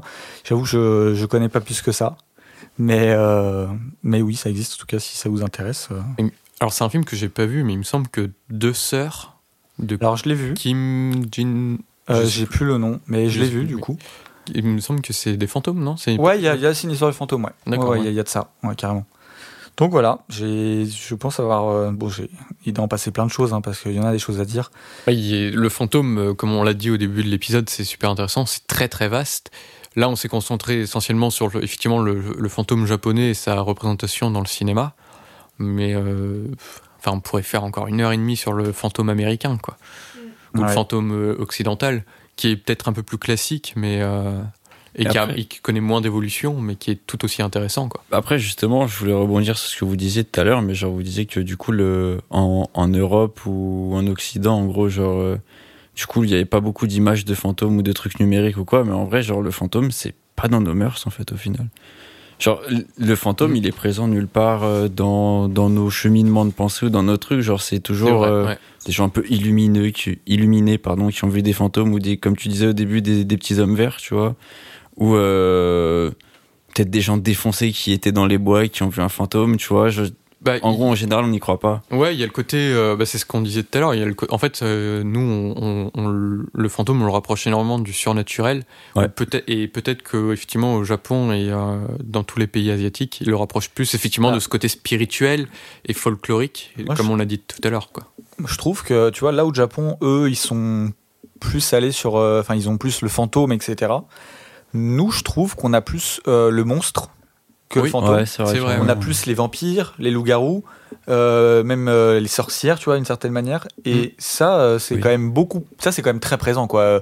Vampires, loups-garous, dans tout ce qui est notre folklore, euh, l'imaginaire, c'est beaucoup plus présent. Là où le Japon, c'est plus le fantôme. Alors, je sais pas pour le reste, mais je sais que par exemple, quand ils ont essayé de relancer un peu les, les histoires d'horreur au Japon quand ça marchait plus, ils ont essayé de faire une trilogie de vampires. Je crois que c'est un peu un- une sorte de gros nanar et tout. Mais euh, du coup, euh, bah ouais, nous, j'ai l'impression que c'est, on est plus parti sur euh, les monstres. Sur Que les fantômes. figures, ouais, Ouais. de- du surnaturel, ouais, C'est pas celle qui nous parle le plus finalement, les fantômes. Non, Non, c'est vrai. pas. Enfin, personnellement, pas trop, tu vois. Et pourtant, il y a eu plein, enfin, il y a plein d'exemples de fantômes très connus euh, en Occident, que ce soit dans la littérature, euh, enfin surtout dans la littérature. Je pense au Horla de Maupassant, Ah ouais. le fantôme de Hamlet, euh, bah, dans Hamlet de Shakespeare et tout. Même dans toutes les pièces de Shakespeare, il y a un fantôme. Mm. Et, et pourtant, effectivement, euh, c'est pas si présent que ça dans, dans bah, aujourd'hui dans nos films et dans nos. Ouais, c'est marrant ça. On est plus centré sur le monstre, côté Ouais. surnaturel. Ouais. Non, mais c'est vrai. J'ai d'ailleurs une question qui me vient en tête. Pauline, tu pourras peut-être me répondre. Qu'il me semble que le, on va dire le monstre de la sorcière, c'est quelque chose de très italien. Genre, il y a les trucs de Noël avec euh, les sorcières, en gros, c'est soit les, la gentille ou la mauvaise qui viennent t'amener du charbon ou des bonbons, en gros. Euh, je sais Oui. plus américain, moi j'aurais dit, mais. Ah ouais? Je Ouais. des trucs plus scandinaves. mais il- euh, Ah ouais, mais d'ailleurs, hein. on n'a pas parlé de, de du fantôme chez les soviétiques, euh, parce que je pense qu'aucun de nous s'y connaît assez, mais c'est aussi euh, hyper intéressant. euh, Ouais, Il y a plein de fantômes, j'en suis sûr que si. Mm. Si on se ren- renseigne aussi euh, en- sur le continent africain, le fantôme prend une autre forme. Ouais, ah oui, carrément. c'est- C'est juste que, ou alors de, sur les continents euh, de l'Océanie aussi. Et même connaît euh, en Amérique, en du, Amérique Sud, du Sud. parce qu'il y a la fête des morts, euh, tu Ouais. vois, c'est. Juste qu'on s'y connaît pas tant que ça. Et du coup, on va dire que je me répète, mais je trouve que de ce côté-là, Chris Marker est assez juste dans sa, de comment, ben, oui, son Non, mais- explication. Quoi. Moi, je trouve que ça. Bon, encore une fois, moi, je vous renvoie à l'épisode d'avant, hein, si vous voulez savoir de quoi je parle. Mais en gros, euh, sur ce truc de occidental, de- d'être très euh, pragmatique et euh, et du coup, bah, ça laisse peu de place à ce genre de choses, Mhm. quoi. Oui, je suis assez d'accord. Euh, Je suis d'accord aussi, ouais. et voilà, tu vois. Non, mais je peux être Ça d'accord te avec donne ton envie truc, de mais- peut-être un peu plus de regarder, euh, de regarder le marqueur. Mm. Mais écoutez, est-ce que vous voulez rajouter? Est-ce que vous avez des questions? Est-ce que vous avez Non, des trucs euh, non, non. Pas que je puisse répondre non, à tout, on sait jamais. Non, franchement, non. J'allais dire qu'on pouvait enchaîner sur les films qu'on n'avait pas choisis. Ouais, juste euh, parce que du coup j'avais lancé un truc à Pauline. Tu parlais d'A- d'Ozu et je t'ai, euh, c'est Aozu que ça se prononce? Mais Aozu. Et je t'ai dit, euh, il y a d'autres trucs aussi, mais voilà, du coup tout ce qui est les écolières et Oui. etc. Bah Oui, ça oui. c'est vraiment C'est de ouf dans ça, les mangas, tout ça, le- le- les, euh, les toilettes du troisième étage, tout ça c'est le folklore euh, qui est voilà, c'est exactement ça. Donc je sais que t'avais détesté le film, peut-être en le voyant en ayant un peu plus de trucs, ça peut peut-être. euh, Ouais. Mais j'avais justement expliqué beaucoup de mon rejet pour ce film euh, par le fait que culturellement, c'est. Enfin, je m'y retrouve pas du tout. Ouais. Genre, j'ai aucun code euh, Ah, pour ce film. Il y a des trucs qui ont l'air de le- les faire beaucoup rire dedans. Moi, je comprends pas. Enfin, Si vous voulez, on peut passer du coup au film bah, qu'on n'a pas choisi. Vous en avez, vous avez galéré du coup. Ah, j'ai trouvé des films de fantômes. Je voulais juste expliquer vite fait. Ah bah, excuse-moi. Vas-y, vas-y, vas-y. Mais juste euh, pour ceux qui ne savent pas, du coup là, c'était c'est la première partie sur les fantômes. Il y aura une deuxième partie qui sort dans une semaine, dans laquelle, euh, du coup, comme j'ai dit au début, Pauline, euh, Louis et moi avons choisi un film. Il se trouve que bah, il y a des films qui ne passent pas à la sélection et c'est le moment où on le- qu'on leur accorde parce qu'on a quand même envie d'en parler un petit peu. Donc voilà. Désolé, tu peux reprendre. Bah du coup, est-ce que vous avez galéré à trouver des films ou pas Un Euh, petit peu, en vrai. Ouais, comme Mm. d'hab, ouais, beaucoup. Du coup, c'est un thème encore super vaste. Ouais, c'est un peu ça. Et à, à la base, tu l'avais dit au début de l'épisode, on avait choisi Ouais. le fantastique. Et moi, j'étais parti euh, énormément euh, sur des films fantastiques. Ouais. Et j'avais eu énormément de mal à en trouver. Puis je m'étais dit, bon, bah, c'est pas grave, j'ai trouvé euh, The Fog de John Carpenter, que j'ai déjà vu et tout. Puis après, on a changé pour Fantôme. Et ça marchait très bien, The Fog de Carpenter quand même. Tu l'as pas pris. Mais je l'ai pas pris. Euh, je l'ai pas pris. Pourquoi? Parce que c'était un film déjà que j'avais euh, bien en tête. euh, tout. Je voulais redécouvrir ou redécouvrir des films. Euh, et du coup, je me suis un peu. je savais pas trop quoi prendre. Je voulais un peu laisser le fantôme japonais à Deka, parce que comme vous avez pu l'entendre pendant ses trois heures et demie euh, d'épisode. Deka s'y connaît quand même plutôt pas mal euh, sur le, sur le cinéma japonais et sur sa figure du. Et c'est et très notamment bien sur la figure du fantôme. Et euh, du coup, je voulais prendre un film euh, donc occidental qui traite du fantôme. J'ai pas pensé à prendre Poltergeist de Tobe Hooper, alors que c'est un des grands films euh, américains. Tu l'as Et- déjà vu? Ah ouais, heureusement que tu l'as pas pris, j'ai déjà vu. Et pour rebondir, juste, c'est une grande référence euh, aussi du, de la J-horror. Oui. Et d'ailleurs, un autre film qu'on pourrait pas croire et qui est une grande référence de la J-horror, c'est euh, Vidéodrome Ah, je- euh, de, bah, de Cronenberg. Oui, en vrai. De tout ce truc sur le snuff movie euh, et la télé, la Ouais, cassette la et tout. technologie. Ouais, ouais. Bah, et en vrai, c'est quelque chose qui a, qui a beaucoup euh, influencé. Ouais, Bah, c'est une petite parenthèse, voilà, je distille comme ça les petites données. Donc j'ai bien fait de pas prendre Poltergeist. Et euh, ensuite j'ai hésité donc euh, entre le film que j'ai choisi et un autre film, un film français. J'ai hésité à prendre Les Diaboliques de Henri-Georges Clouzot.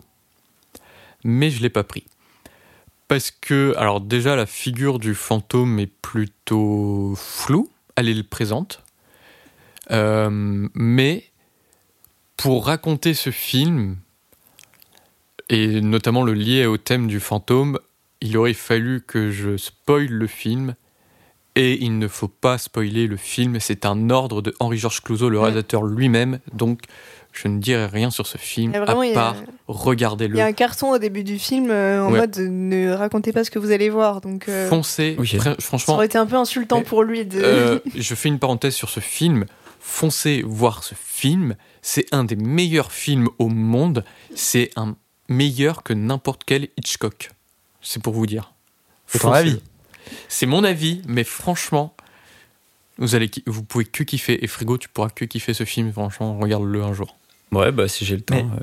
C'est c'est pas euh, un truc assez, vite fait, hein, mais un peu fréquent à l'époque de mettre des cartons au début en disant. J'ai l'impression d'avoir déjà vu dans un autre film de, de l'époque un carton en disant ne racontez pas euh, surtout euh, ce film en sortant de la salle.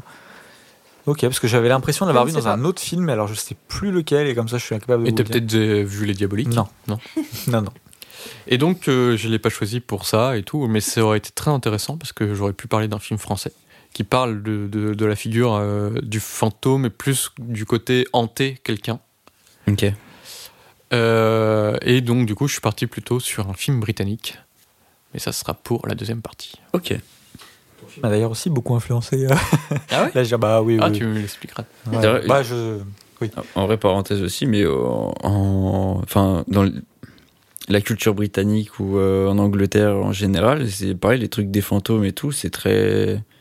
Enfin, Bah, Oui, un petit peu. c'est vraiment poussé, genre, euh, surtout en, en Irlande, je crois, genre, vraiment, il y a un truc énorme autour des fantômes. Bah, il y a le côté euh, très folklore aussi. euh, bah, un, peu comme au, un peu comme au Japon, au final, euh, il y a plein d'histoires de fantômes. euh, des histoires de chevaliers qui rencontrent des fantômes. Des histoires, enfin, même au théâtre, donc je parlais de Shakespeare, qui, Ouais, c'est vrai. dans quasiment toutes ses pièces, il y a un fantôme. Et euh, bah, on connaît toutes les légendes des fantômes dans les vieux châteaux écossais et tout. C'est très lié à ce côté euh, gothique, au fait. Ok. Qui veut prendre la suite de Louis, du coup, Il n'y en a pas d'autres?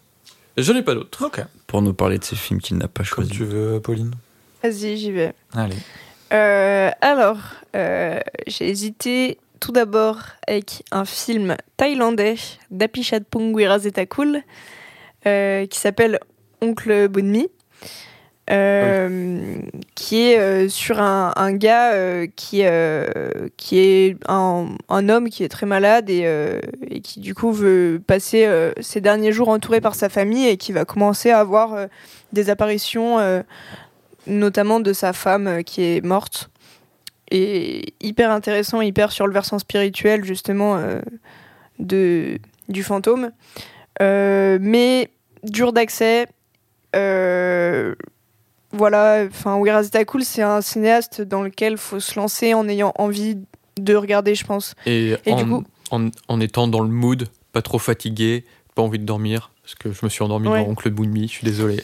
Non, et, et du coup, euh, c'est vrai que je pense pas que ce soit une, une bonne solution euh, euh, pour appréhender le cinéaste que d'être forcé de regarder un de ses films pour un truc. Donc, donc voilà, j'ai évité de, de prendre ça. Après, j'ai beaucoup hésité avec Solaris d'Andrei Tarkovsky. euh, où euh, il y, a, cette, euh, cette pareil, c'est une femme en fait qui vient hanter le personnage qui est un, astronaute qui est un peu tout seul dans l'espace et, sa femme décédée revient le hanter et à chaque fois qu'il se dit que qu'il est en train de la retrouver, bah en fait non parce qu'elle est morte. C'est hyper triste. Mais euh, le film fait pas loin de 3 heures donc euh, bon, il y a toujours un peu cette euh, cette idée de d'épargner euh, frigo de, de films trop longs Bah, Peut-être parce qu'un que- jour tu auras plus de temps. mais voilà Oui, euh, Parce oui, qu'en ce peut-être. moment c'est compliqué Mm. parce qu'après ils vont dire bah oui mais ils vont jamais prendre de films longs. et en jamais. vrai Oui, on sait jamais. Euh, aussi Solaris, un peu dur d'accès. Bon. Enfin, je trouve que c'est pas trop mal comme porte d'entrée pour Tarkovsky, mais à l'échelle de Tarkovsky, quoi. Donc, euh, voilà. Euh, après, j'ai hésité avec Crimson Peak, mais je me suis dit que prendre du Del Toro, euh, J'ai Ah, l'impression que c'était j'ai vraiment, s'attaquer tu à- sais, j'ai vraiment mes, Ah mes, bah mes oui. figures et Pauline a- n'ose pas les. Pas t'avais un fan account de tu, lui. tu prendrais un, un réel italien que je kiffe. Genre, tu prendrais un Annie Moretti euh, pour Ah un oui, truc, je c'est serais vrai. un peu Ou un Neque, euh, tu vois. Je ouais. prendrai jamais un Neque. euh. Voilà. Euh, après, il y a un fi- j'ai un truc où j'ai pas hésité avec parce que c'est la forme ne permet pas de, le, de choisir euh, pour euh, notre podcast, Euh, mais je voulais le mentionner, c'est Twin Peaks. Ah oui. Euh, où il y a, il y a tout un rapport à ouais euh, à l'au-delà et plus ou moins au fantôme du coup, euh, qui est ultra intéressant et que ce soit dans euh, dans Twin Peaks les, les deux premières saisons, euh, le film The Return, enfin bon voilà, du coup euh, allez voir Twin Peaks euh, pour ceux qui ne l'auraient pas encore fait. Oui, c'est bon, je vais le faire. Moi aussi. Après il y a un, film que je trouve intéressant, je voulais juste le mentionner, c'est Sleepy Hollow de Tim Burton parce que je suis pas fan de tous les Tim Burton, mais celui-là c'est sur l'histoire du cavalier sans tête, donc on parlait beaucoup des légendes, etc. Donc euh, donc euh, Sleepy Hollow il est plutôt bien réussi à ce niveau-là. Et un dernier film euh, dont je me suis rappelé en fait ce matin et où j'avoue que hum, si j'avais plus préparé, enfin si j'avais eu plus de temps pour préparer, peut-être que j'aurais choisi ce film-là. C'est À tombeau ouvert de Martin Scorsese, euh, qui est pas du tout un des Scorsese les plus connus. Et euh, du coup, je sais pas si tu l'as vu, Frigo. Non. Voilà. C'est avec Nicolas Cage. euh, qui, est, euh, qui joue un ambulancier euh, et du coup on, on le suit sur 48 heures et beaucoup la nuit et en fait lui il est hanté par les gens qu'il a pas réussi à sauver dans son travail de d'ambulancier et c'est un film ultra noir c'est écrit par Paul Schrader qui est le scénariste de Taxi Driver qui euh, si on regarde ses différents films euh, ne doit pas aller très bien mais bon euh, il est toujours là il fait toujours des films donc euh, tant mieux Toujours la banane. voilà. Mais c'est quand même des films qui sont euh, d'une profonde noirceur, donc euh, j'espère qu'il a un bon psy. et, euh, et du coup, ça traite voilà, de la figure du fantôme sur ce côté un peu, voilà, euh, espèce de culpabilité. Au final, il a un peu aucune raison, parce que bon, bah, il est pas non plus, enfin, c'est pas Dieu le mec, Euh, mais euh, qui est ultra intéressant. Juste, bah, je l'ai vu il y a, il y a quelques temps et il aurait fallu que je le revoie pour mieux en parler. Mais je conseille parce que c'est un Scorsese assez méconnu. Enfin, on, on en parle presque jamais quand on parle de Scorsese, Alors qu'il est très bien. alors que c'est vraiment très cool, ouais. Mm. Et Nicolas Cage est très bon dedans. Et voilà, c'est tout. Ok. Euh, J'avais pas répondu quand t'avais demandé si c'était difficile. Ouais. Et euh, je dois dire que je crois que c'est depuis le début le thème qui m'a vraiment le plus fait kiffer Ah ouais. et qui m'a le plus intéressé. Faut, je sais pas, je pense que. J'ai Ça, pas c'est remarqué. euh, hein. C'est j'ai pas, remarqué. pas mais, euh, étonnant. Genre, j'adore les fantômes. Je, je- je suis un grand fan de cinéma japonais. Donc, évidemment, des fantômes, du cinéma japonais, tu mélanges les deux. euh, Non, ça m'a trop fait kiffer. Donc, euh, je vais continuer d'approfondir le truc. Parce Mhm. que, genre, j'ai gratté un petit peu la surface, mais j'ai tellement encore de trucs que j'ai envie de voir et tout.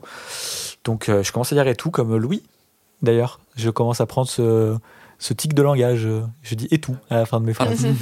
Euh, non, mais je voulais dire du coup que j'ai hésité avec des films, d'autres films japonais, mais avant, j'ai hésité avec des films qui sont pas japonais. Il y en a deux que je voulais citer. Euh, Les Chines du Diable de Guillermo del Toro. C'est moi j'ai moins aimé Crimson Peak, mais il faudrait que je le revoie. Mais évidemment Les Chines du Diable. D'ailleurs, purée, à un moment je pensais commencer cet épisode avec le début de Les Chines du Diable, qui est un, un petit une voix off qui, euh, qui pose la question de qu'est-ce qu'un fantôme? Et euh, je voulais le, citer au début, je trouve que j'ai oublié malheureusement. mais euh, allez voir le film, et au début, vous avez euh, une petite euh, voix off qui dit euh, qu'est-ce qu'un fantôme? et qui dit quelque chose de très très joli sur euh, bah, sur ce qu'est un fantôme. Donc les Chines du diable, évidemment, Guillermo del Toro, qui mélange bah, toujours ces, ces petits thèmes, euh, la- le, le fascisme, le- l'imaginaire, le- les enfants, le, tout, enfin le tout, voilà, c'est c'est Mm. c'est del Toro, c'est parfait. C'est dispo sur Shadows. Tout à fait. Et euh, donc voilà, moi je vous conseille de regarder Les Chines du Diable si vous aimez Guillermo del Toro. C'est pas son film le plus connu, mais quand même c'est euh, c'est un, un- considéré comme un de ses chefs-d'œuvre avec euh, Labyrinthe de Pan, je dirais. C'est un film en Bah, c'est pas son- espagnol en son plus. premier vraiment Euh, ouais, très on peut, ouais, si, si tu veux, on peut. remarqué, on va dire. Oui, on peut dire ça. Ouais, si tu- ouais. Ok. C'est quand il travaillait au Mexique encore?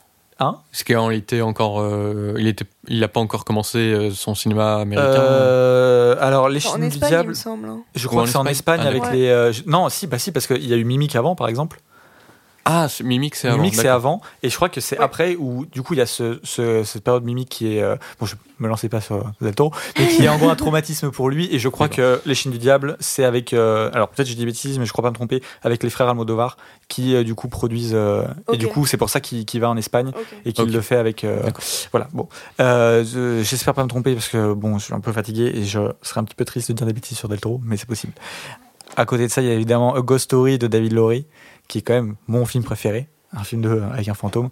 Mais je l'ai pas choisi parce que j'en ai déjà bien assez parlé. On a fait Rigo, un- il l'a déjà vu, non? Mais non, Non. justement. Ah. Que limite, je suis déçu qu'il l'ait pas Non, choisi. alors, non, mais alors deux trucs. Déjà, de un, j'en ai pas mal parlé. Euh, j'en ai Et- parlé dans l'épisode de la 24. J'en ai parlé, je sais plus, mais j'en ai parlé dans, sur- sûrement dans Cinéphilie peut-être, ou enfin, je sais pas. En tout cas, je sais que j'en ai pas mal parlé d'un truc. Et il y a un autre truc, c'est qu'en fait, je, je, je, je ne, comment dire, je n'accepterai pas mentalement que tu n'aimes pas ce film. Je serais vraiment détruit. Donc, jusqu'à maintenant, je te donne des films, tu les aimes pas, il y a pas de souci, je sèche mes larmes, je repars. Mais si A Ghost Story, tu me dis, je n'aime pas ce film, je- notre amitié serait remise en question. Wow. Et, euh, et ça me ferait beaucoup de peine. Donc, je préfère, en vrai, je préfère me dire, non, ne regarde pas. Au moins, tu viens pas me dire que c'est de la merde, tu vois. Ok. Mais Parce que je serais très triste. tu sais que je suis quand même déçu parce que moi j'aurais pensé que tu l'aurais choisi, tu vois. Bah, c'est trop facile. Trop facile que j'arrive et que. Bah, mais oui, ouais, après, est-ce mais que j'ai pas fait plein de choix euh, faciles Voilà. Mais, euh, euh, ouais. Céline Soccer. Oui, non, mais facile dans le sens où tout le monde s'attend à ce que j'arrive et que je dise The Ghost Story, tu vois. bah ouais, mais bon, au final. Bon, après, tout le monde s'attend à ce que je dis Before Sunrise, je l'ai fait. Mais bon, c'est un autre euh, problème. J'ai pas aimé non plus. Voilà. Euh, et puis après, j'ai hésité avec des films japonais, autant de la Juror que du Kei Danega. Évidemment, j'ai pensé au conte de la lune vague après la pluie euh, bah, de Kenji Mizoguchi, Mm. hein, qui est genre un- juste un chef-d'œuvre, un banger. Oui. C'est pas mon préféré de Mizoguchi.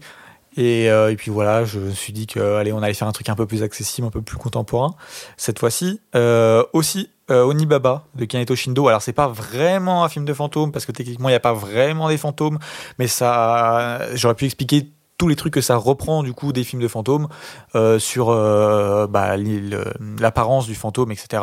Le, le masque dont on parlait tout à l'heure. euh, donc, je pensais vraiment que c'était un film de fantôme beaucoup plus marqué fantôme. Et en fait, non, très très peu. Euh, C'est vraiment euh, quasiment que 10 minutes du film et c'est même pas vraiment de. On n'est même pas vraiment sur un film de fantôme, quoi. Donc, mais ça aurait été plus intéressant. Et puis après, dans la J-horror, euh, bon, j'ai évidemment pensé à Hideo euh, Nakata avec euh, Ring, parce que même si c'est facile, bah, Ring c'est tellement le. Enfin, il y a tellement de choses à dire sur Ring, c'est tellement le marqueur d'une génération de cinéastes japonais. C'est le, plus grand, euh, la plus grande réussite euh, critique euh, et grand public de la J-horror. C'est le film qui s'est le plus exporté, euh, euh, en tout cas d'horreur euh, du Japon, euh, aux États-Unis, etc. Donc il y a trop de trucs à dire sur Ring. Mais bon, je, me suis dit, Et bah sur non. Shadows aussi, non? Il est normalement, il est toujours sur Shadows, je crois. Possible, euh, je sais Et pas. bientôt, il va être ressorti euh, Alors oui, en Blu-ray. euh. ouais, mais ça, je, si vous voulez, je, je fais le petit, euh, je- parce que c'est pas le seul. Du coup, j'en parle après. Bah oui. euh, Euh, et Darkwater, lui aussi. Euh, Darkwater de Hideo Nakata, qui est ultra cool. Moi, j'aime beaucoup aussi. En plus, il y a tout cet aspect euh, l'eau qui est très présent dans Darkwater, évidemment, Mm. et ça renvoie à d'autres trucs aussi de fantômes. Alors, Moi, je trouve que son film est vraiment J'ai bon. pas vu Darkwater, mais j'ai vu la bande-annonce de sa ressortie 4K euh, par Ouais. Jokers. Ça m'a fait flipper. Genre, genre vraiment, ne serait-ce que la bande-annonce m'a mis pas bien, quoi. Eh bah, ça m'a fait un peu flipper, mais pas trop. Mais en vrai, c'est très rare que je flippe dans Ouais. des films. Je Ah, sais moi, pas je suis- pourquoi. je suis une. Terminator. Non mais, et- mais non mais alors le film que je t'ai choisi, j'ai jamais eu autant eu peur devant un film. Yes. Mais, euh, mais donc voilà. Et euh, donc un voilà. bon moment, moi. Ouais. Après, euh, c'est juste que c'est. Bon, tu, on en reparlera. Oui. Après, j'ai pensé à Ju-On de Takashi Shimizu, qui est très connu aussi. C'est une, une des grandes sagas euh, de fantômes japonais. C'est euh, The Grudge. Ça a été aussi refait en The Grudge. euh, et je trouve que c'est super intéressant. euh, Il y a plein de trucs à dire. euh, donc voilà. Même si je crois qu'il y en a peut-être 8 ou 9 au Japon, un truc comme ça. Et que sur les derniers, bon, ça vaut plus grand chose, quoi. Mais bon. Et j'ai hésité. Alors là, les gens vont me dire, mais c'est pas un film de fantôme. À prendre Cure de, Ki- de Kiyoshi Kurosawa. Pour que Mais justement, on me dise que c'est pas un film de fantôme. Et pour que je puisse expliquer en quoi, oui, ok, c'est pas un film de fantôme. Mais ça en a quand même tous les aspects. Donc finalement, est-ce que ce serait pas aussi un peu un film de fantôme? Bah, moi j'ai envie de dire que oui. Et euh, si vous voulez, on en reparlera une autre fois. On trouvera un moyen de que je- j'explique pourquoi je trouve que Cure est vraiment un film de fantôme. Enfin, pas à proprement parler évidemment, mais il reprend tout. Et voilà, je crois que j'ai un peu tout dit. Euh, j'ai un oublié. Donc euh, voilà. Ok. Écoutez, on Moi, peut je, donc je, je, conclure. Oui. je vais juste dire que Ghost Rider existe. Voilà. Et, et c'est Oui. un fantôme aussi. Pas voilà. tout à fait, mais bon. Eh, Bien, ouais. il a vendu son âme au diable, c'est ça Voilà, je, j'y m'est revenu en tête et je voulais euh, Ouais. lui mettre un petit SO. euh. Il y a aussi Ghost Rider 2. On n'aurait pas oublié Ouais. un, un film euh, Pixar qui parle de fantômes, mais qu'à chaque fois qu'on parle de thèmes basiques, on oublie les films les plus connus. Genre, on avait oublié Shrek pour la romance, on en Oui. a parlé rapidement. Oui. On avait oublié, c'est quoi qu'on avait Les oublié Indestructibles. Les pour Indestructibles pour les super-héros. Et c'est pas un film comme ça, grand public, de dessin animé qu'on a oublié, euh, fantôme Coco. Casper. Voilà, Coco, voilà. Ouais. Bah, tout Ah, à l'heure, j'ai parlé de, un peu de la fête des morts, euh, j'y pensais. Quand euh, on parlait oui. des trucs culturels et que je parlais de l'Amérique du Sud Ah et oui, oui. la fête des morts. Ouais, je pense qu'il y a plein de trucs aussi à dire. Bah, de je pensais à Coco, mais- mais. euh, c'est plus des squelettes, euh, des revenants. Que... Bon, mm, ouais, ouais, ouais, ouais. Après, c'est. Il y a plein de. bah, selon l'interprétation. ouais, c'est ça. C'est selon l'interprétation. Et puis voilà. Mhm. Et donc voilà, moi ce que je peux vous dire, c'est qu'on est dispo sur les réseaux sociaux, évidemment, sur Twitter, sur Instagram, Studio 7 Pod, sur Letterboxd, Studio 7, Letterboxd, où mercredi on vous demandera les films que vous auriez choisis à notre place. Donc euh, des films de fantômes, voilà, régalez-nous encore une fois qu'on fasse une belle liste Letterboxd. Euh, voilà, vous pouvez venir aussi sur les réseaux, c'est là qu'on bah, on donne toutes les informations, bien évidemment. Le podcast est affilié à l'association Super Seven, association de cinéphiles. Euh, allez sur les réseaux aussi, c'est vous, bah, vous tapez Super Seven, vous trouvez quoi. Au bout d'un moment, c'est pas compliqué. vous allez sur, euh, sur internet, Superseven.fr, superseven.fr, et puis il y a tout. Donc, Mais il n'y euh, a plus de chaussettes Twin Peaks. il y a plus de chaussettes Twin. Peaks, bien sûr. Mais par contre, si vous voulez nous soutenir, n'hésitez pas à adhérer à l'association. Ouais. 10 euros. Et euh, on fait beaucoup de choses. Allez voir. euh, franchement, Ouais, c'est. on a une newsletter. Et bientôt, il y a une refonte du site qui devrait arriver très prochainement, euh, voire euh, est arrivée euh, en fonction de comment on enregistre, euh, qui mettra en avant nos actualités sur la page d'accueil plutôt que juste nos articles. Et du coup, on sera peut-être susceptible de parler du podcast aussi euh, euh, sur le site pour faire un peu le lien avec nos épisodes. D'ailleurs, à l'exact moment où on parle, si je dis pas de bêtises, à la Cinémathèque française, il y a Cure qui est en train de passer. C'est bien aujourd'hui Je crois. Ah, Au moment de l'enregistrement, bien sûr. Et- oui, On a la masterclass de Kiyoshi Kurosawa. Donc, est-ce que ça, c'est pas énormément dans le thème? Et Ouais. puis, si je parle de la Cinémathèque française, c'est pas pour rien. C'est parce que Pauline, Eh ben, Super Seven est partenaire de Eh la oui. Cinémathèque française euh, sur les séances euh, moins de 26 ans. Euh, en gros, on choisit les séances qui sont à 1 euro pour les moins de 26 ans. Euh, voilà. Donc voilà, donc si vous connaissez pas l'assaut, il y a quand même des belles, des beaux partenariats quoi. Donc n'hésitez pas. Et donc bah voilà, on va faire un petit tour histoire de donner les réseaux de tout le monde. Frigo, où est-ce qu'on peut te retrouver? Et ben on peut me retrouver sur Twitter à @frigobits avec un S parce qu'il y a plusieurs bits. Euh, sur Instagram à @al underscore s i i m et sur Letterboxd à frigo underscore. Pauline, où est-ce qu'on peut se retrouver? Alors, sur Twitter, c'est polynôme-du-8. Sur Instagram, pauline-du-8, Janon j 2 n o n Et sur Letterboxd, Melvin euh, U-D-A-2-L. Petite variante, ça a perturbé des ça, tout le monde a été perturbé, surtout moi. C'est comme les personnages de Ah oui. Louis, où est-ce qu'on peut te retrouver? Moi, on peut me retrouver sur Twitter, Instagram et Letterboxd à loulou-8 MacDuck. Moi, on peut me retrouver sur Twitter, DK24 underscore. Et euh, sur Letterboxd DK24. Si vous appréciez le podcast et que grâce à nous vous passez de bons moments, n'hésitez pas à retweeter, liker, partager, que ce soit sur les réseaux ou dans la vraie vie. Notez le podcast sur les euh, plateformes euh, de, de podcast. Ça nous fait énormément plaisir et ça nous aide énormément. Et puis voilà, sur ce, moi je vous dis rendez-vous dans une semaine pour la partie 2 dans laquelle on présentera euh, nos films à frigo. Pour la battle. Exactement. À la semaine prochaine. Salut. Salut. Bisous. cut